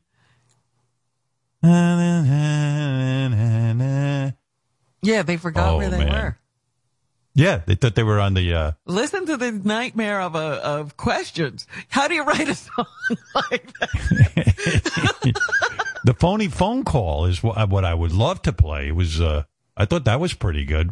What was that again? It was me and Robin doing something. I don't even remember. But The UN You- thing, you were they got celebrating rid of the- it. was that? You were celebrating the anniversary, and then you, you catch Robin uh, in the heat. Oh, of you're fucking moment. another dude.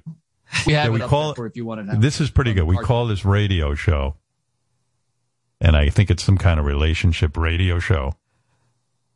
And then I'm t- I, I'm I'm on the show telling everybody how uh, my great relationship with my wife Robin.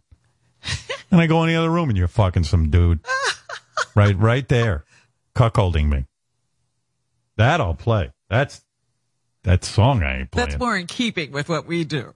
Yeah. Yeah. All right, here it is. This is uh this is this is a better way to end the segment. Well, brother, you got to look up, look at this way. You woke up this morning. That's a beautiful Yep. thing. We have another Mm. caller here. Let's see who this is uh, from, uh, looks like Northern Jersey. Hello, are you with this? Hello? Hello. It's Howard. Hi, Howard. How are you doing, darling? Today is my wedding anniversary. How many years? 40. Wow. Oh, whoa, hello. Robin is terrific. Wow. I love that woman so much. Wonderful to hear. Wonderful to hear. We made a connection. It was instantaneous. Wow, it's ph- phenomenal to hear that. Yeah, we don't, you don't hear that as often as we'd like to. I want to mention that Robin was in the Air Force, Goodness, wonderful. Wow. and she looks good. How did you meet? Hey, Dad. Mom's making some really weird noises in the other room. You better come. Really? Yeah, I think she might be in there with someone. Uh oh. Um. Oh, my God. I, I think she's moaning. Do you guys hear that? Yeah. No, I don't hear it. You, you hear it? You hear it? A little bit? Oh, I heard something. God. Yeah, I hear, I hear it. The fuck is going on here? Oh, yeah, Oh, right. no. What the fuck? Right, this is happening. This is happening now. Right now, as we speak. Fuck yes!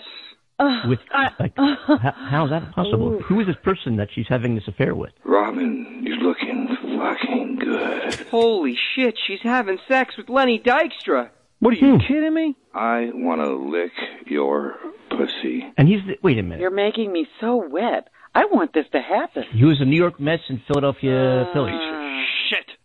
So, you, so Lenny is in there right now in another room Fuck me, baby. having an affair with your wife for forty years. Yeah, that's right. How's that? What? God, you have a beautiful pussy. What a gift God gave you. I mean, what? I will make you come. Okay. You cock-sucking fuck. Perhaps you need to uh, take some kind of action right now and just kind of disrupt things. Do you think a little bit, maybe? Uh, Fuck yes! Hey, Howard. Fuck you! Please don't do anything silly. I hate you! Excuse me? You speak up. Speak up. I'm gonna beat you up. It's not worth it, sweetheart. It really isn't. You don't want to get yourself into any kind of You're trouble. probably or... what? Four or five inches tops? That's it. Oh my god, my dad just took a swing at Lenny Dykstra. Oh my No way. I'm ready to rumble in your bunghole. Wait a second. Li- listen, guys, we're gonna run. We have some other. Now Lenny Dykstra's beating the shit out of my dad. Oh man, mm. What the fuck? Are you two finished? Mm. Howard, we have to let you go. Thank you very much for your call, man. Appreciate it. I hope everything looks- Cunt, cunt, Oh, cunt. Oh boy. Wow. How? I, this is very, very. This is one of the craziest situations that I've ever that we've ever come across on this show. So right, Um, so this is no joke. It's not funny for anybody going through this. no, absolutely not. Mm-mm. That's life, man. life goes on, man. God, I, I hate to have to get a screener on the program, but uh, we got Yeah. a lot of fucking editing to do on the show. Oh my God, you're I telling can't, me. I can't, even, That's I can't even put this stuff out there. I, I can't. I was thinking about should we just re-record the show? That sounds like a don't good idea. Let's get out of here. I'll reprogram the show. I'll, well, what's happening on the radio roll? Okay. Bye. All right, darling. Bye. Wow. What are they doing? That's the greatest show they've ever had. yeah, they're gonna they're gonna re-record it. Finally got a good phone call. Lenny Dykstra beat the shit out of a guy, and Lenny was over there fucking breaking up a forty year marriage. Well, congratulations on your Uh, 40th, and Robin, congratulations on the big win. Excellent. By the way, I got a note here. Howard won. That radio show you won, Robin. That radio show went on to delete the entire recording of, on their website. We have the recording because you know we We were recording called on in. our end. Mm, Yeah. That's great. That was a great. Uh, why would you erase that segment? People don't know good radio when you give them to them. Let me hear what's better than that. By the way, you and Lenny sa- sounded fantastic together on that yeah, call. The but way they- you know, my God. isn't reality. Well, sounds like it's close. If The Lenny and that- I got together, it would have to be on TLC. Looking good, Robin. Right. Robin, Although- you're looking fucking good. That is a Robin, it would be an honor and a privilege for me to go down on you. That is a Yes, voice that especially especially aside, exciting when you can tell he's not wearing his teeth. yeah. I want to go s- down on you. I will make you come. That is a sexy voice. When he puts on that sex voice. You want it. Yeah. You do need it and you want it. I'm getting There blood full right now. Wow. God, you have a beautiful pussy. What a gift God gave you. Anything else, Robin? Because it's time for me to eat that pussy. God. He's you so need forward. it and you want it. You know what the problem is? He was an athlete, and uh, he was at the top of his game, and he expects you to roll over and play play ball with him. I know he's not used to rejection. Right? He can't believe you won't give it to him. He, he sometimes walks around here goes, "What is it? What is it? Is it because I'm white?" is that what he said? yes. The slot. How's the slot? He wants to please you in the worst way. God only knows what he'd do to you. I, I, I swear to God, I think he'd devour you. You slowly lick and then you stop. I I want you to do it just so I can find out what the hell he's going to do to you. Well, you I'm move to the afraid, right, Howard, right I? I can't You can't do it. oblige. All right. It's your prerogative. clit, but softly. What's that noise? I don't think think I'd ever get over Kiss the it. clit, but softly. sounds like a guinea pig. Oh, it sounds like the fly to me, you know, like when Brundle Fly was eating food. Right. hey, Ann, you're on the air in New Jersey. What's up? Then we'll end the show. Hey, now I'm ca- hi there. I'm calling to stick up for the very sexy Fred and uh, the amount of women he slept with. I have not been so lucky, but um, do you remember he slept with somebody on the studio floor in one of your early um, radio places? He didn't that? sleep with them, but Oh. he was rolling around on the floor. He didn't Yeah, have that's sex. what I Oh. meant when I was referring to them under the console. Yeah. Oh, that's what you meant. Okay, Yeah. yeah. So what was he doing? If he, he was just like having fun? Yeah, they were naked. I don't know. I, I don't think Fred. I don't know. I don't were fr- making think out. Fred was naked. No, I don't think I was naked, but she might He have been was. in a state of undress. And she was. But hot. I'm not completely sure. It was a long, long time ago. Yeah. Okay, well, Long I, I time believe ago.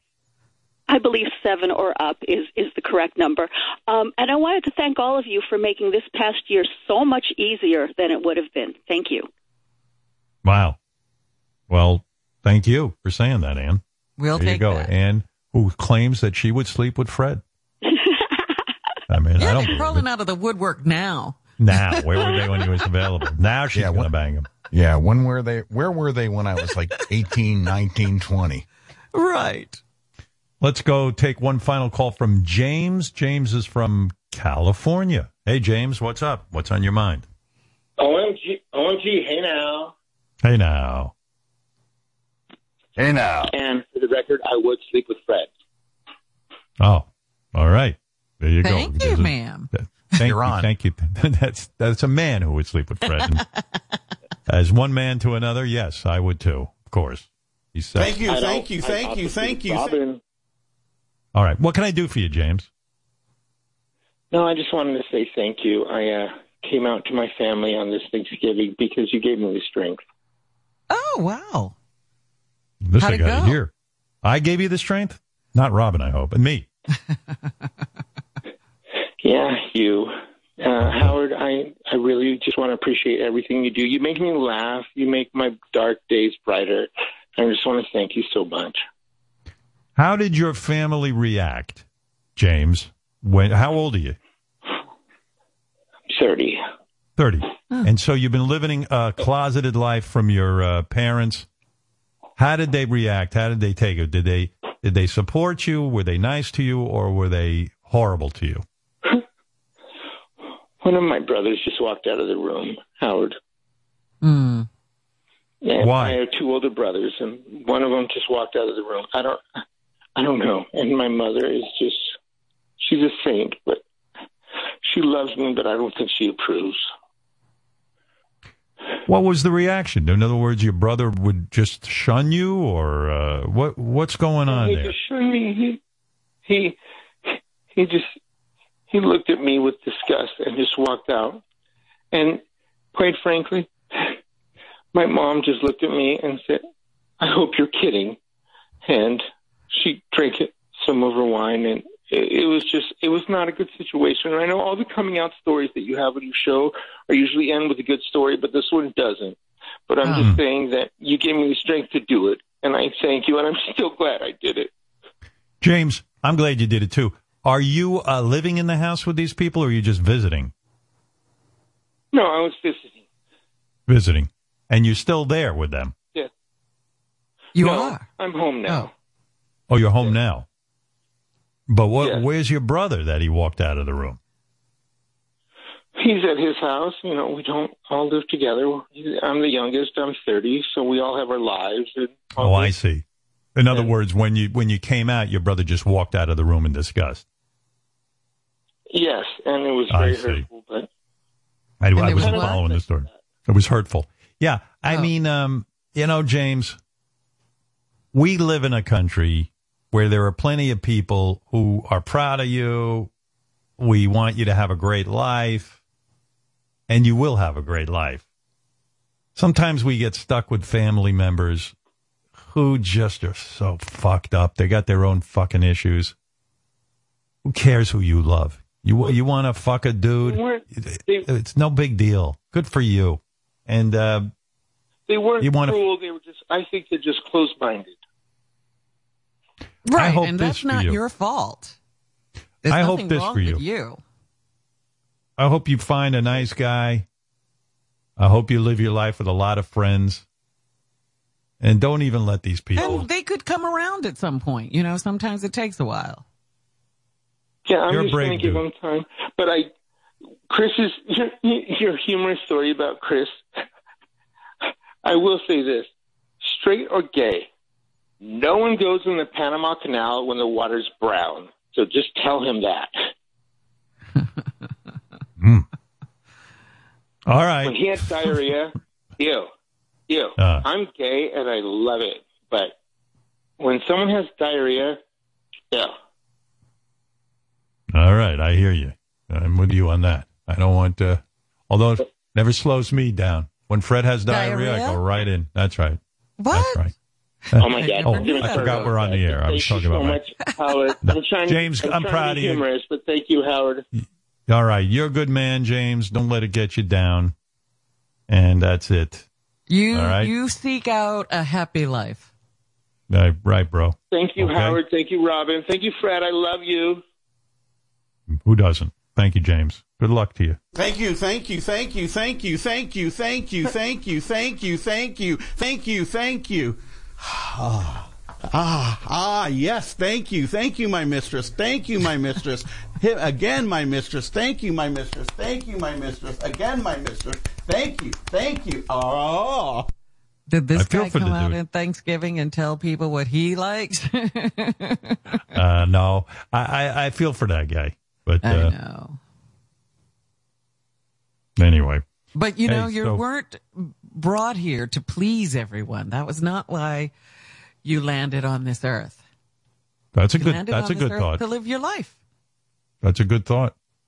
That's right. I'll play that music for you right now. That's a good thought.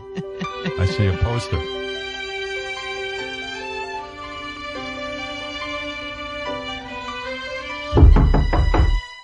Excuse me one minute.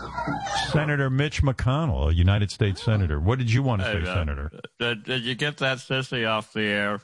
I mean, Oh, Jesus Christ. come What's he blubbering about? It, I mean, just found me that wasn't even that mean about it.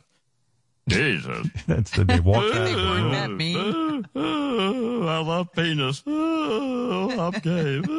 I mean, Jesus, get over it. My God. right. Okay, Senator. I'm with his mother. I mean, what a, that's shameful way to act. I don't care that you're gay, but uh, but you can act like a man. Grow up. Jesus Christ! Yeah. Someone put a someone put a cock in his mouth, so I don't have to listen to him whine. I mean, my God, it's we have a lot of problems in this country uh, for Americans, and this there guy's are- bemoaning that he that he likes a penis. I mean, who cares? Uh, Just well, be some gay. Peop- a lot of people Just people go care. be gay. I don't. I stop whining about it. Just uh, he thinks he's so special because they like balls and uh, uh, taints. I mean, just go be gay for Christ's sake. Mitch, you you act like you don't know what goes on in this country for gay people. Well, it's the same. If on equality, it should be the same as for anybody else. Pay your taxes, go to work, and be a top, a bottom, a middle. I don't care. You know, go to a Broadway show, uh, sing a show tune. I don't. I mean, just do. Just go to work for Christ's All sake. right. Well, It's thank you, a lot Senator. of Enough work of to that. do. That didn't make any sense at all. Well, that's right. I feel the same way you do. All right. Uh, very, very nice show today. You got to admit. What a walk down memory lane. All 40th anniversary, Howard. Same to you, Robin. And uh, thank you to uh, all those uh, friends of ours, uh, Denise Oliver and Tom Chiusano and Frank Flores and Mark Chernoff and, uh, you know, so many different people. Love Mark it. Coppola. Love it. Mark Mark Coppola. Coppola. There you go. Good, uh, good, good to hear his voice. Wood Yee? Uh, Wood Yee, That's Steve right, the would engineer? ye. Thank you. Thank you, Steve. Thank you. Thank you. Thank ah, you. yes, thank you. Thank you. Thank you, my mistress. Thank you, my mistress. Hit again, my mistress. Thank you, my mistress. Thank you, my mistress. Again, my mistress. Thank you. Thank you. Oh. All right. Uh, coming soon, Billie Eilish, Neil Young, and others. But uh, for now, we got to end the show.